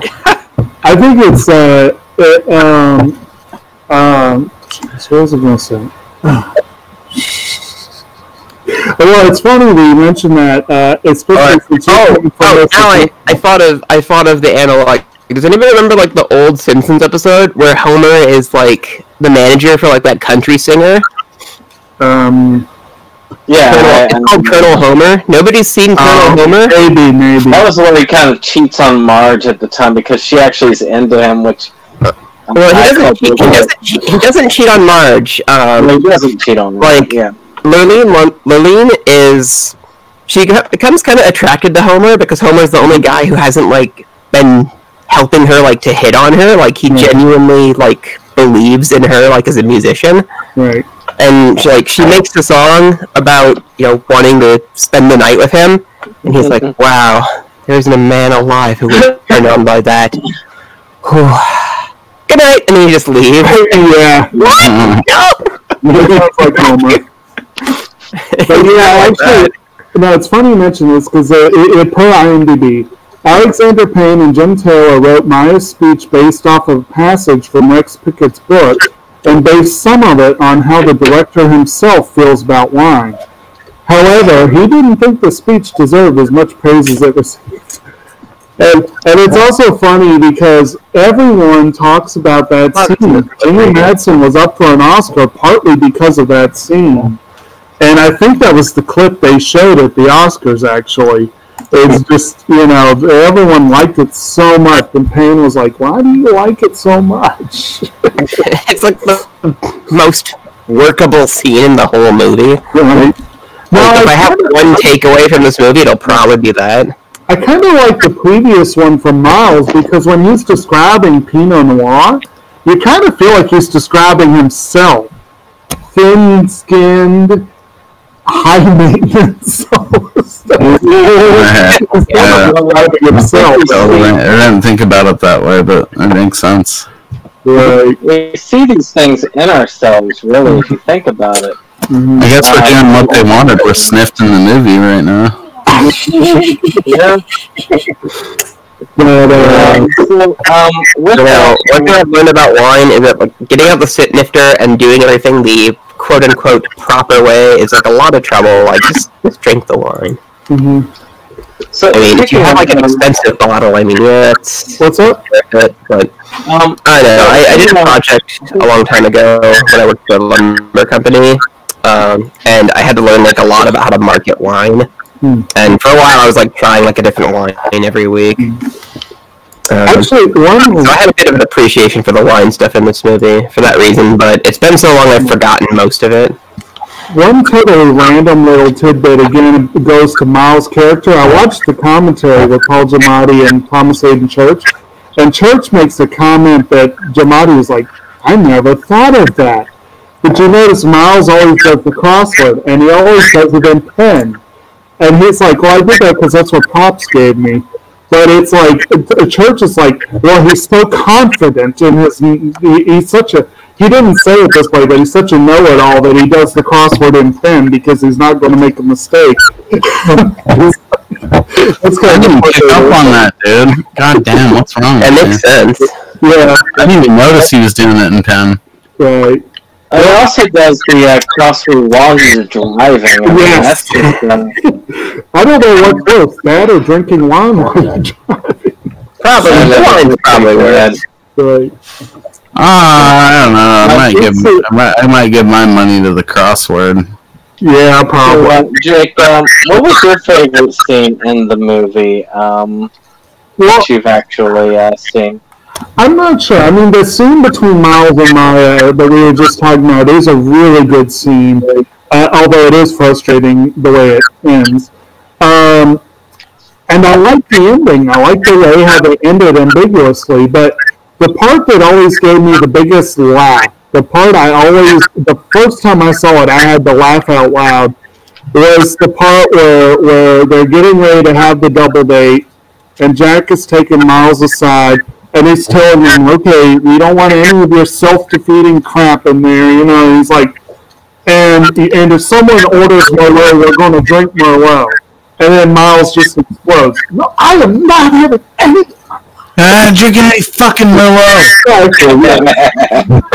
and I love Merlot, so I just found that very amusing. I was like, We, we, Kim and I drank Merlot during the actual film. Right. It's kind of funny. I'm like, I'm drinking Pinot right now during our, our uh, talk about it.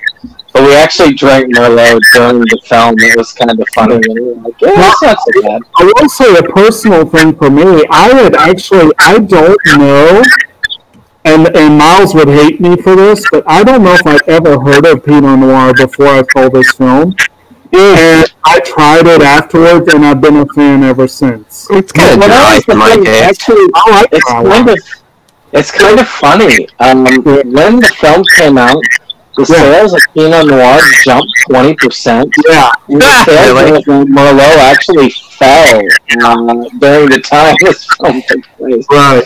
Not only that, the Fox started a sideways wine club that became a huge smash hit. Really? Yes. What the fuck? Yeah. Um, film actually had some uh, some actual. Um, And the uh, the valley, the um, the the wine region saw a major bump in tourism after this film came out.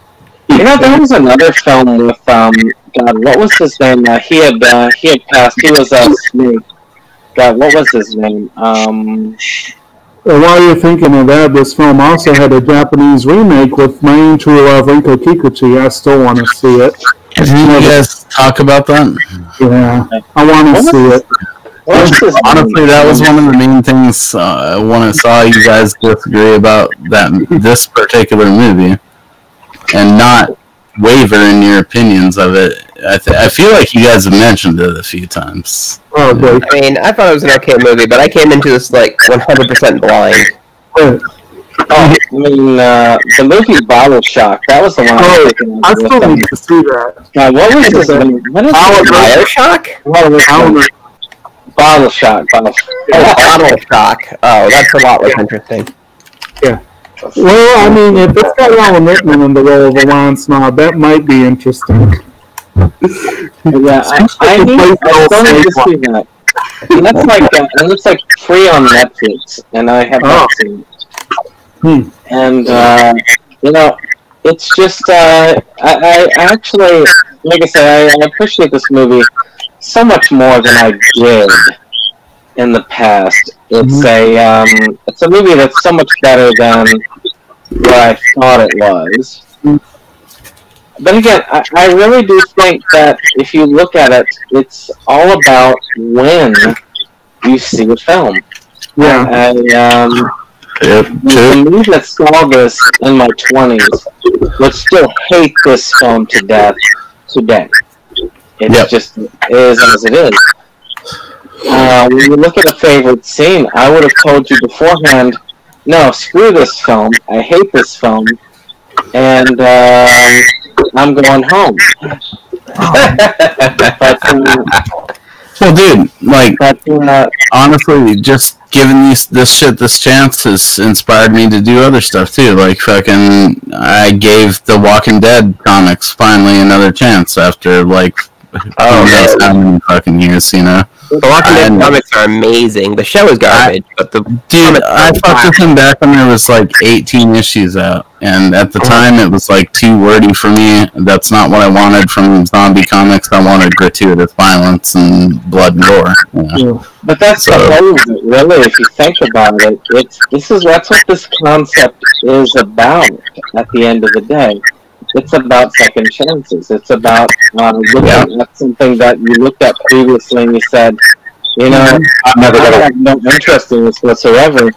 But maybe, maybe. Um, I didn't really give this enough of a chance, Mhm. or maybe Right. at the time I just didn't have It wasn't the right time and place, man. Like you, you, know, you got to be able to be critical of your own opinions. That was kind of a big part of it for me too. And honestly, with the you know, we haven't hit the point where we've done that for me for the movies yet, but with the Walking Dead comics, like definitely, I realized that I was wrong back in the day. I was I acted like an asshole, and I thought I talked shit on the comics. And, A good example for a me. choice that we made. And uh, actually, Jake's uh, example is coming next month. Yep, yep. Uh, next month, next week, uh, when we uh, talk about uh, that. Again, it's um, it's all about taking a look. I mean, my favorite scene in the film uh, for Sideways is uh, Paul Giamatti actually bothering to go out of his way to help his friend by helping his friend get his, you know, wallet back. Oh yeah. That was my favorite. Uh, that was one of my favorite scenes. well, dude, twenty-five year old Mo ignored the Evil Dead remake or some shit like that. You know, so who the fuck is he? Like, what does he know? No, it, it, They did make it rain blood. I do I do see your point though. That is not something that just any acquaintance would do for you. Go to a former meth lab, you know. Yeah. Rather do a Ninja, ninja crawling on the floor. Just watching that bitch get power drive before he fucking springs for the wallet. See what uh, what uh, amino acids he was putting his hands in as he was crawling into that room. Not to mention that even under normal circumstances, how toxic Jack's wallet might have been to handle. Can you imagine what that carpet smelled like? Oh my god, why would Yeah. you say that out loud? I think we're done. Do the carpets match the drapes? Oh god. Probably. Jesus Christ. Oh jeez. But uh, that's the thing. It, this is not a. Um, this movie actually did have that. Now, uh, did we get? Okay, we talked with Dustin, uh, and uh, actually, I think that's and myself when it comes to um, favorite scenes. Uh, was there anybody else that had a? Um, actually, Jake, uh, what was your favorite scene in this movie? Well, I said uh, there was a well, probably the best one was the uh, the, the the Merlot crack, but the uh, some there were a lot of really good scenes overall, um, and a lot of little touches that were fun. Like one that we didn't mention is a scene that I, I didn't really notice this on viewing, but I saw it in the IMDb comments, and I it, I was like, oh, that's funny. The scene where Stephanie beats the crap out of Jack. She's wearing a peace uh, t-shirt. it's just like, um, okay. I'd have to give a vote to the fucking the whole golf course scene. Oh yes. Dude, when he fucking pegs that golf cart with uh, that golf cart with the ball, right. Oh yeah. I Yeah, felt that shit because I've definitely been at like public, Yeah. you know, facilities like that and had people hassling. It was fuck you. Apparently, that was the actual author of the book who hit that ball because Paul Giamatti couldn't hit a ball to save his life. See, that's dope. That's cool because it has that little touch of the original dude in there. Right. But yeah, I mean, I'll admit they might have been arguing and backing things up, and I would have been frustrated to be behind them. But still, that is rude as hell to knock a golf ball right where they're standing. That's like not just rude, you, you the liability issue there. You know, It's like- I like how uh, Haden, Like Adam's family. yeah. I like how Haden Church uh, wa- was like, oh, uh, can I? Sh- Should I? And then he just go, uh, uh, goes after them. Yeah. Yeah. That's kind of right where the movie sort of turns around, if I remember right, too. Like, shortly before that is where it starts getting a little bit more lighthearted, and then the last half of it, until all the crustiness gets unveiled, is pretty lighthearted, yeah. They do a good job of bringing it back around and rem- reminding you that, like, actually these dudes are being pretty fucking scummy right now, you know. Yeah. Hmm. I don't know, man. I think it's a pretty fucking rad movie, actually. If you mm-hmm. like take it into count as, as, as like a whole piece of a thing. It's like a piece of art. Yeah. Yeah, it's it, it definitely is fucking cool. There, there's parts of it that drag a little bit for sure, but I think that's kind of to be expected in this type of movie. There's parts of it that go beyond what it even needs to do to be fun, you know. So it definitely has its fun moments. Mm. Yeah, one thing that amuses me, this is a completely personal thing, but it amuses me on the count of the fact that Brandon has hated this movie for so long, and on the account of a certain other program that he hates, I believe, to this day. But Miles's ex-wife is played by Jessica Hecht, who played Susan, the one who stole away Ross's ex-wife on Friends. Oh, So, that fucking sucks. I can't believe people like that. I just thought that I, I hate Friends. It's just I still hate Friends. It's so ass. Episodes and I still hate them. Friends isn't that bad. I mean, like the most Friends. the most boring people I know love Friends and have seen every episode twice. Like, I just, Yeah, I, dude. I still I definitely remember fall into that one thing. thing I'm not saying it's the best sitcom ever. That's ridiculous. You'd get a kick out of the oh, whole. you're not like a seventy year old boomer at heart, so I don't know how you can like that show. I did Well, get a kick Oh, out I of grew the up on I Friends though. Like Friends was like just- new when I was a kid, so I saw that all the time with my parents. No, it was kind of one of those things. Like I do have nostalgia for Friends, Yeah. And I do love Joey and fucking Chandler. I mean, I think universally those are lovable characters. You know, if the show they happen to originate in is kind of milk toast or whatever you call it.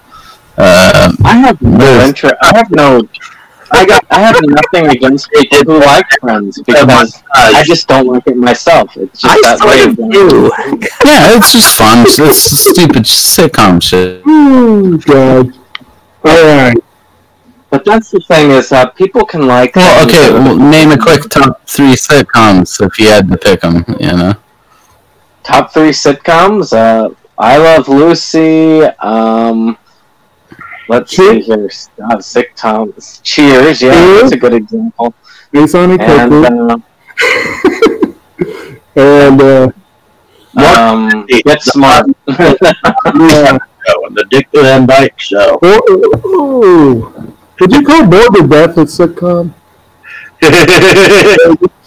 He might be like Mash, fucking Third Rock from the Sun, and that '70s show. That, that would be- I still got. I still off that like in my TV uh, thing that I did not long ago.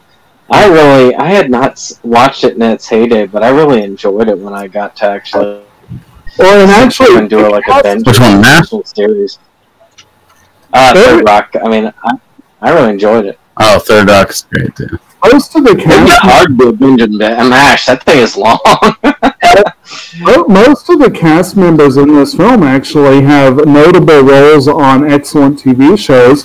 Virginia Madsen had a guest role for a few episodes on Frasier. Uh, MC Gainey had There a you great. MC Gainey had a wonderful recurring role on uh, Adventures of Brisco County Jr. That was a show that should have gone longer. And um, was there? Paul Giamatti had a couple appearances on Downton Abbey. So you know, you had some good stuff between them. Yeah. But uh, I think at the end of the day, we've got our favorite scenes. Um, does anybody have any final thoughts for this uh, particular movie? Giamatti and Rolf Kent were both gypped by the Oscars. Better, better than you'd think. That's that's kind of my takeaway. Better than you'd think. Yeah, it's fun. Yeah, it's good. It's. I don't know if I would say fun, but but It, it made him. It made a lot of. Say, It's made in good humor. oh, go ahead. It, it created a lot of alcoholics.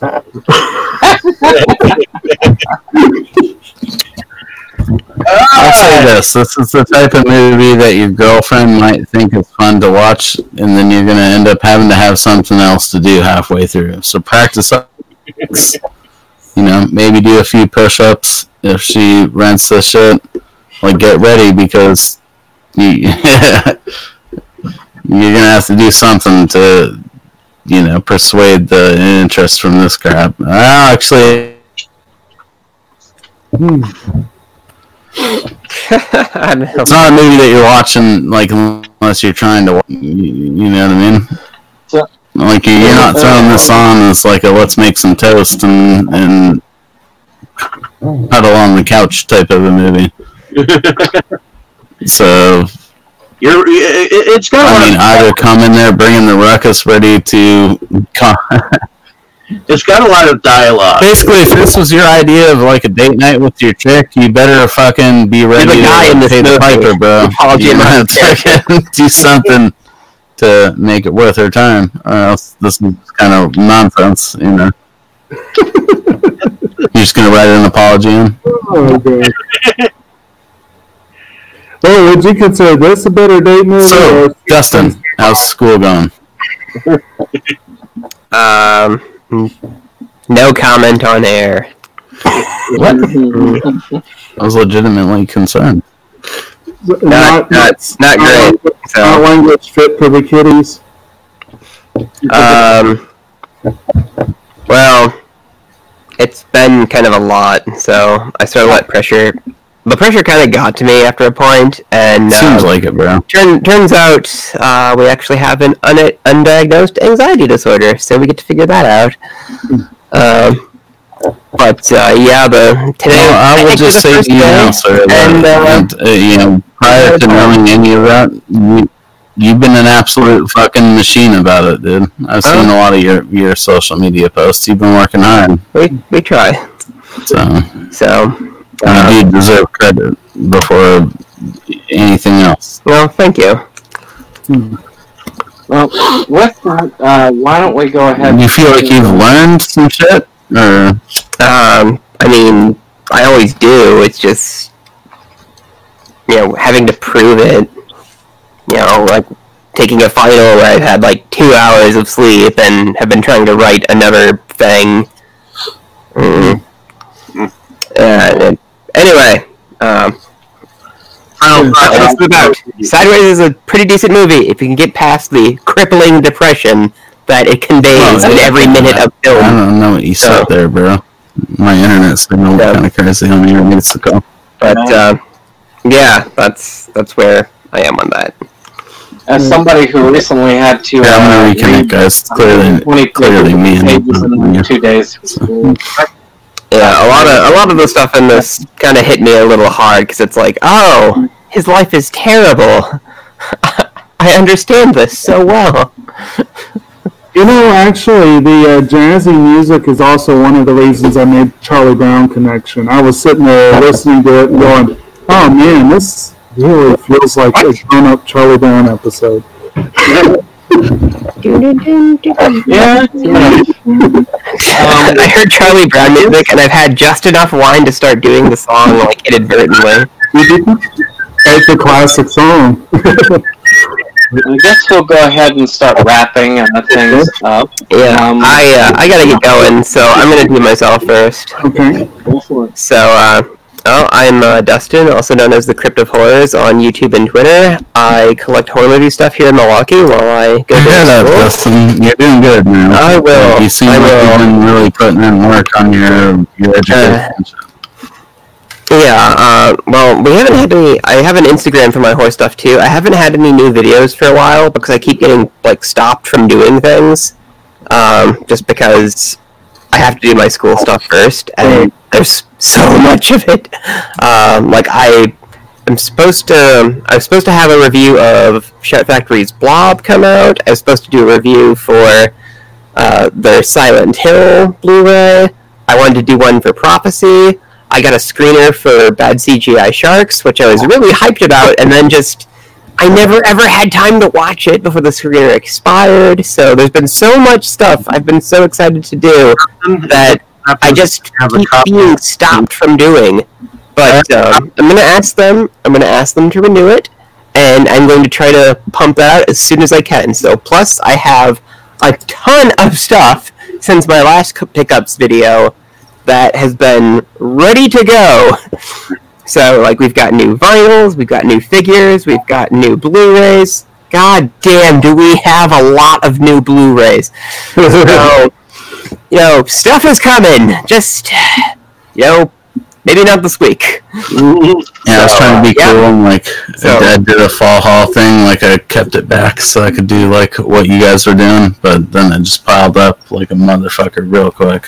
it kind of makes it hard to like concentrate on other stuff because you've got like this pile of like 30 movies and it's like okay i've watched some of these i need to talk about some of them Uh, and it's like okay i can't shoot anything right now and it just like piles up and then it's like you have to remember Yep. to do it And then before you know it, you got like two boxes of shit. You got at like a two for three dollar sale, flush with cash both times, and it's just piled up on your shelf. and, and some people people have been requesting me to do like a vinyl collection like walkthrough which i uh-huh. need to i need to figure out how to actually do that logistically instead of just you know it's like here's the crappy shelf and then just like pull stuff off the shelf. pretty much need another person. i pretty much need to figure out like a good way to do that Or you Uh, do a quick overview of the shelf handheld, and then you put a fucking camera on a tripod and show the records that are like your choice shit off each shelf. You know? Yeah, and I, I got Friday the Thirteenth. Uh, they reissued Part Three on vinyl, and it's glorious. And they also put out uh, Part Six on vinyl for the first time. So that's pretty. Uh, they've been pretty cool. Uh, I haven't finished listening to the entire Part Six, but it's one of the better Friday soundtracks, I think. So you get caught up with that. You could Yeah. be doing like monthly updates on that shit, whether you, you have it or not. You could be like, yeah, this looks cool. But well, I mean, I have my point is I have stuff planned. So also, I still want to do my own spin-off with interviews and stuff. It's just that there's so much to do for school that it's not necessarily. It'll just appear one day, so it'll get done when it's done. But uh, anyway, so uh, yeah, follow me on Twitter where you can see all of my madness in real time. Um, follow me on Instagram. Uh, I've been trying to post more there lately, and subscribe to my channel so that you know it'll be more rewarding when I do finally get stuff posted. but uh, with that, I've got to sign off uh, so that I can finish setting up my classes for the semester tomorrow morning. So uh, take care, everybody. I don't know. And thanks for getting me to watch this movie because this movie was actually pretty decent. Good deal. Um, so, uh, Jake, um, tell us a little bit about yourself and the channel. Um, Okay. Well, I'm great, and I'm a um, big time uh, movie watcher, fan, commentator, general around movie geek. Uh, anime and television, music as well, comics, all that fun stuff. Um, and of course, I frequently uh, guest not only on this channel but also YouTube channel September versus World, where uh, we just finished last night a really fun video. I think we had good time with it. Where we're going to talk about. We each picked ten individuals, ten individual roles that were rarely snubbed by the folks at Oscar. Uh, and I led off talking about Paul Giamatti's surprising snub for this tonight's film. Uh, it wasn't technically one of my ten, but I led off with that one.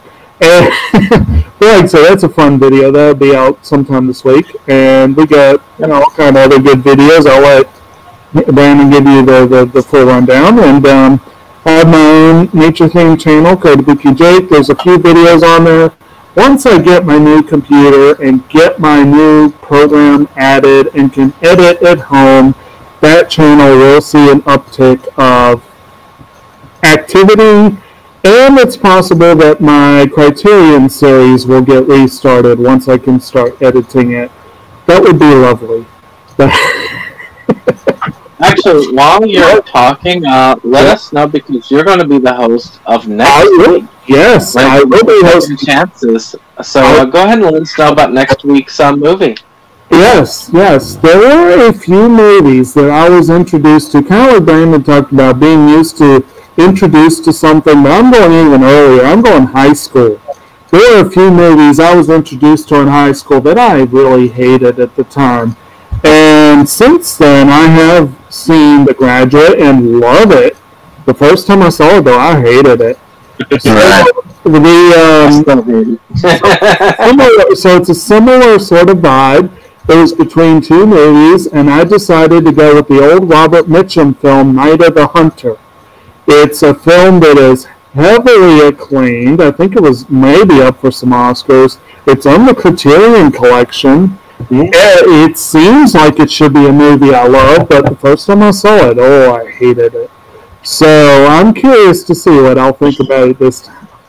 Which one did you submit, Dave? I'm curious to see how many people kept in theme, or if it was. Cat o' Nine Tails. Ah. You didn't like that? At the time, at time, I did not. It was just, It's honestly not a one, one that's left a huge impression on me, so I can. I know I've seen it and own it. I just couldn't tell you about it. I I have to go back uh, b- uh, back to it. I have to climb a mountain just to get to it right now. Um, climb the Then we hill. have some time. On the high, yeah. uh, as my scene. Well, thank, thank you guys for having me in on this. Though. This is fun. Oh yeah, it's fun. I was I was excited about tonight because I love the movie and I wanted to know how many other people even liked it. I'm glad I was able to to show you guys uh, the one that we did went on before, because it is an oddball one that we uh, that we. Uh, Oh, uh, Six Samurai? Six Sam- Samurai. yeah. Yeah, check out that discussion. Give that one a look too. Still, um, Mosley, uh, tell us a little bit about yourself. Oh shit, bro! Like I'm reviewing some Thundercats, some Master System, and some hentai games on the Famicom on my main channel. Talking I hear about about it uh, in your tavern. Uh, I hear the the rumor about the uh, a uh, go over of the GI Joe series. Oh well, yeah. I'm also doing like an episode for episode thing for the classic GI Joe. That's going to be going on for at least the next, uh, f- you know, few months on my comic club channel. So if you guys are interested in comic books, ch- definitely check out Happy Hour Comic Club. So is that one surviving uh, nostalgia? That was uh, that's right up my alley. I just haven't had the uh, chance to check it out yet, but Hmm. uh, I definitely uh, I loved uh, I loved the. Well, I, I used to be all into the toys growing up, Hmm. so uh, I can't really. Um, Well, dude, my next uh, my, my thing that I'm working on right now, outside of just basically reading the shit out of wa- The Walking Dead, which is one thing I did want to touch on before we close this out, because it, you know, has to do with the whole main purpose of this. But uh, like definitely I've been reviewing these books for the C, you know CBR.com. I'm sure you guys, if you, if you guys follow comics, you know the website, right? I know of it. They have like a top ten of 2019, so I'm re- I'm reading and reviewing every thing that they did for the Oh, list. very cool. very cool. Uh, That sounds like it sounds like a bunch of fun. Uh, at the end of the day, we, we look at it, and I, I have fun with the channel. I, I still I, I'm in love with the Master System uh, thing, and uh, maybe it didn't be, but I still am. So um, well, we'll have to get you in on maybe one of those, man. That'd be pretty fucking cool. because uh, the Master System was one of the systems that I just appreciated as I was growing up, and uh, not many. You know, in Europe it was huge. I mean, uh, in the Yep, UK, Europe, Brazil. the Master System was was big, and uh, but here it just it didn't go over, and uh, it's just awesome to see any appreciation for it. I had I had a Master System. Uh, matter of fact, the Rebel Gaming Club has it now. Uh, but um, Oh, I know. it was uh, it was an awesome system. I had one that was like I don't even know, man. Probably like eight or nine, like in that age range. It was a temporary thing for sure. Um, some days I'm, I'm looking here. I'm looking here at CBR, and they've got an image of the Mario Brothers film, and it's kind of a shame no one picked that for this theme. But well, what are you guys' quick thoughts on the Mario Actually, Brothers? it says, the Mario Brothers. it says ten non-anime movies you didn't realize were isekai. I like that thought. See, like I said, I enjoyed the Mario Brothers film, so I couldn't have actually uh, put that on there. It was. Yeah. Um, it's I a, it's a good pleasure. I was- It's enjoyable. I thought the Mario Brothers movie was fucking awesome. Yeah. mean, what, what, what, do you really want of a Mario Brothers movie? It's the, I, that, that's what I ask people, and I still get no answer. It's like, uh, Nintendo is okay, doing yeah, like 'cause it forces them to really think about what. Well, okay, if they were going to do a Mario Three movie at the time, what would it have been, dude? It's, it's like, well, you don't really have an answer, and that's because the movie we got is the fucking answer, you know. It was Oh, actually fun. I, I enjoyed It's it. So I can't really- I mean, Bob Hoskins was drunk during the whole time, so that's just like right there. Um, so Oh, both of them go ahead and, uh, before I hand this back over to Dave, um, of course, uh, I'm Septum Sen of Septum Sen versus the World, and uh, we are all about that physical media, which is just in and of itself a wonderful thing. It. I, uh, we cover a lot of that, that, and all about that on our uh, various weekly things. We've gotten it to where we are five days a week posting different videos, which is pretty cool. Um, I'm hoping to eventually get Can't Blood watched. I'm trying to watch uh, it on the big TV to give it a fair shot. I've got it on Blu-ray after all, and it really deserves that. Uh, that'll be my next major review. But uh, as of the week, we are going strong. I uh, actually posted part one of my anime.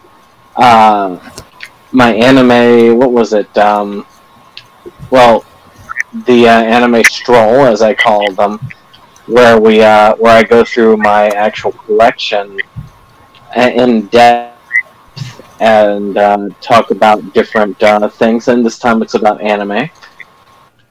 And uh, I've I enjoy doing that, and uh, that's every Thursday. I mean, it's every Monday. Then every Tuesday and uh, Wednesday we have our usual pickups and news.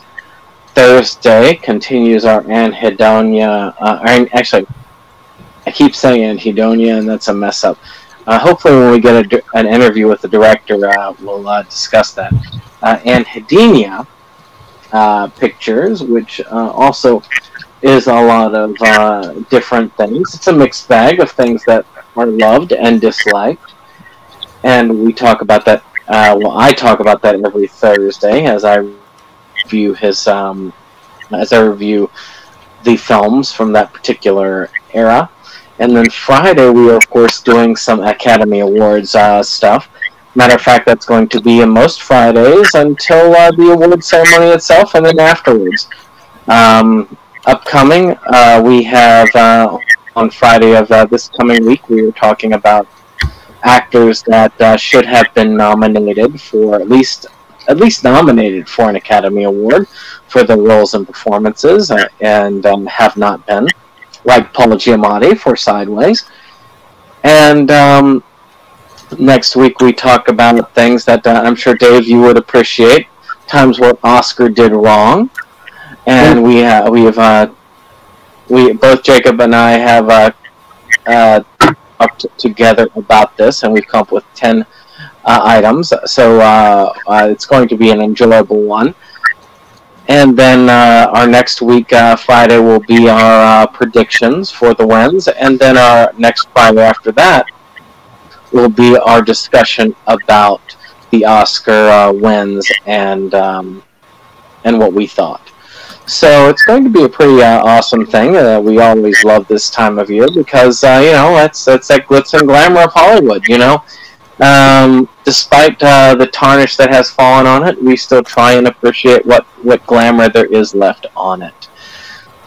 And of course, uh, as usual, we also uh, participate on Inside Movies Galore, and we're hoping to uh, do more and more uh, compilations. Uh, Jake himself was on uh, one uh, today, and I hope to be on more myself as the future goes.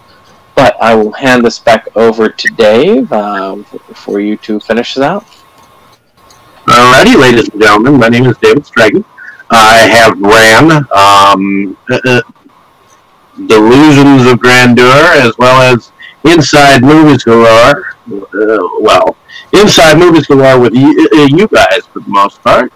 And uh, uh, um, it is a podcast discussion about films of all kinds. Originally, it was started out as a horror film co- uh, uh, uh, podcast, but we have broadened our horizons and added a few uh, misfits along the way. And uh, I think we enjoy ourselves uh, uh, daily and week, uh, weekly. On Delusions of Grandeur, I do my own video uh, reviews uh, of uh, films that I have watched. Maybe not as of lately, uh, because things on the home front have been kind of taking its toll. But um, I do still plan on getting some reviews out there. Uh, uh, there, I know I, uh, I I feel Dustin on everything because I've got like thirty thousand movies here. That piling up each time, uh, time something comes out, I do have to get it, but it takes me a while to go on uh, about them and my thoughts on them. So sitting down and actually having the energy to do it is a whole another story. but uh, I do plan on get, getting some more uh, more reviews out. I do have a stack that I'm going going through. Plus, I've been asked as well by uh, of, of Films to uh, go, go on about uh, um, uh, his films, and I do plan on picking up many of his films in the nearby future too. Um, I do have something in the works. Um, I am going to be producing behind someone new um, that I have not before. So, uh, so just call the producer, uh, pr- producer role, but it's a documentary, uh, documentary that I am producing behind. So definitely keep a lookout for that once it comes out. I'll give. Uh, I'll probably uh, begin to give you guys a title maybe probably next week once I have actually paid for it.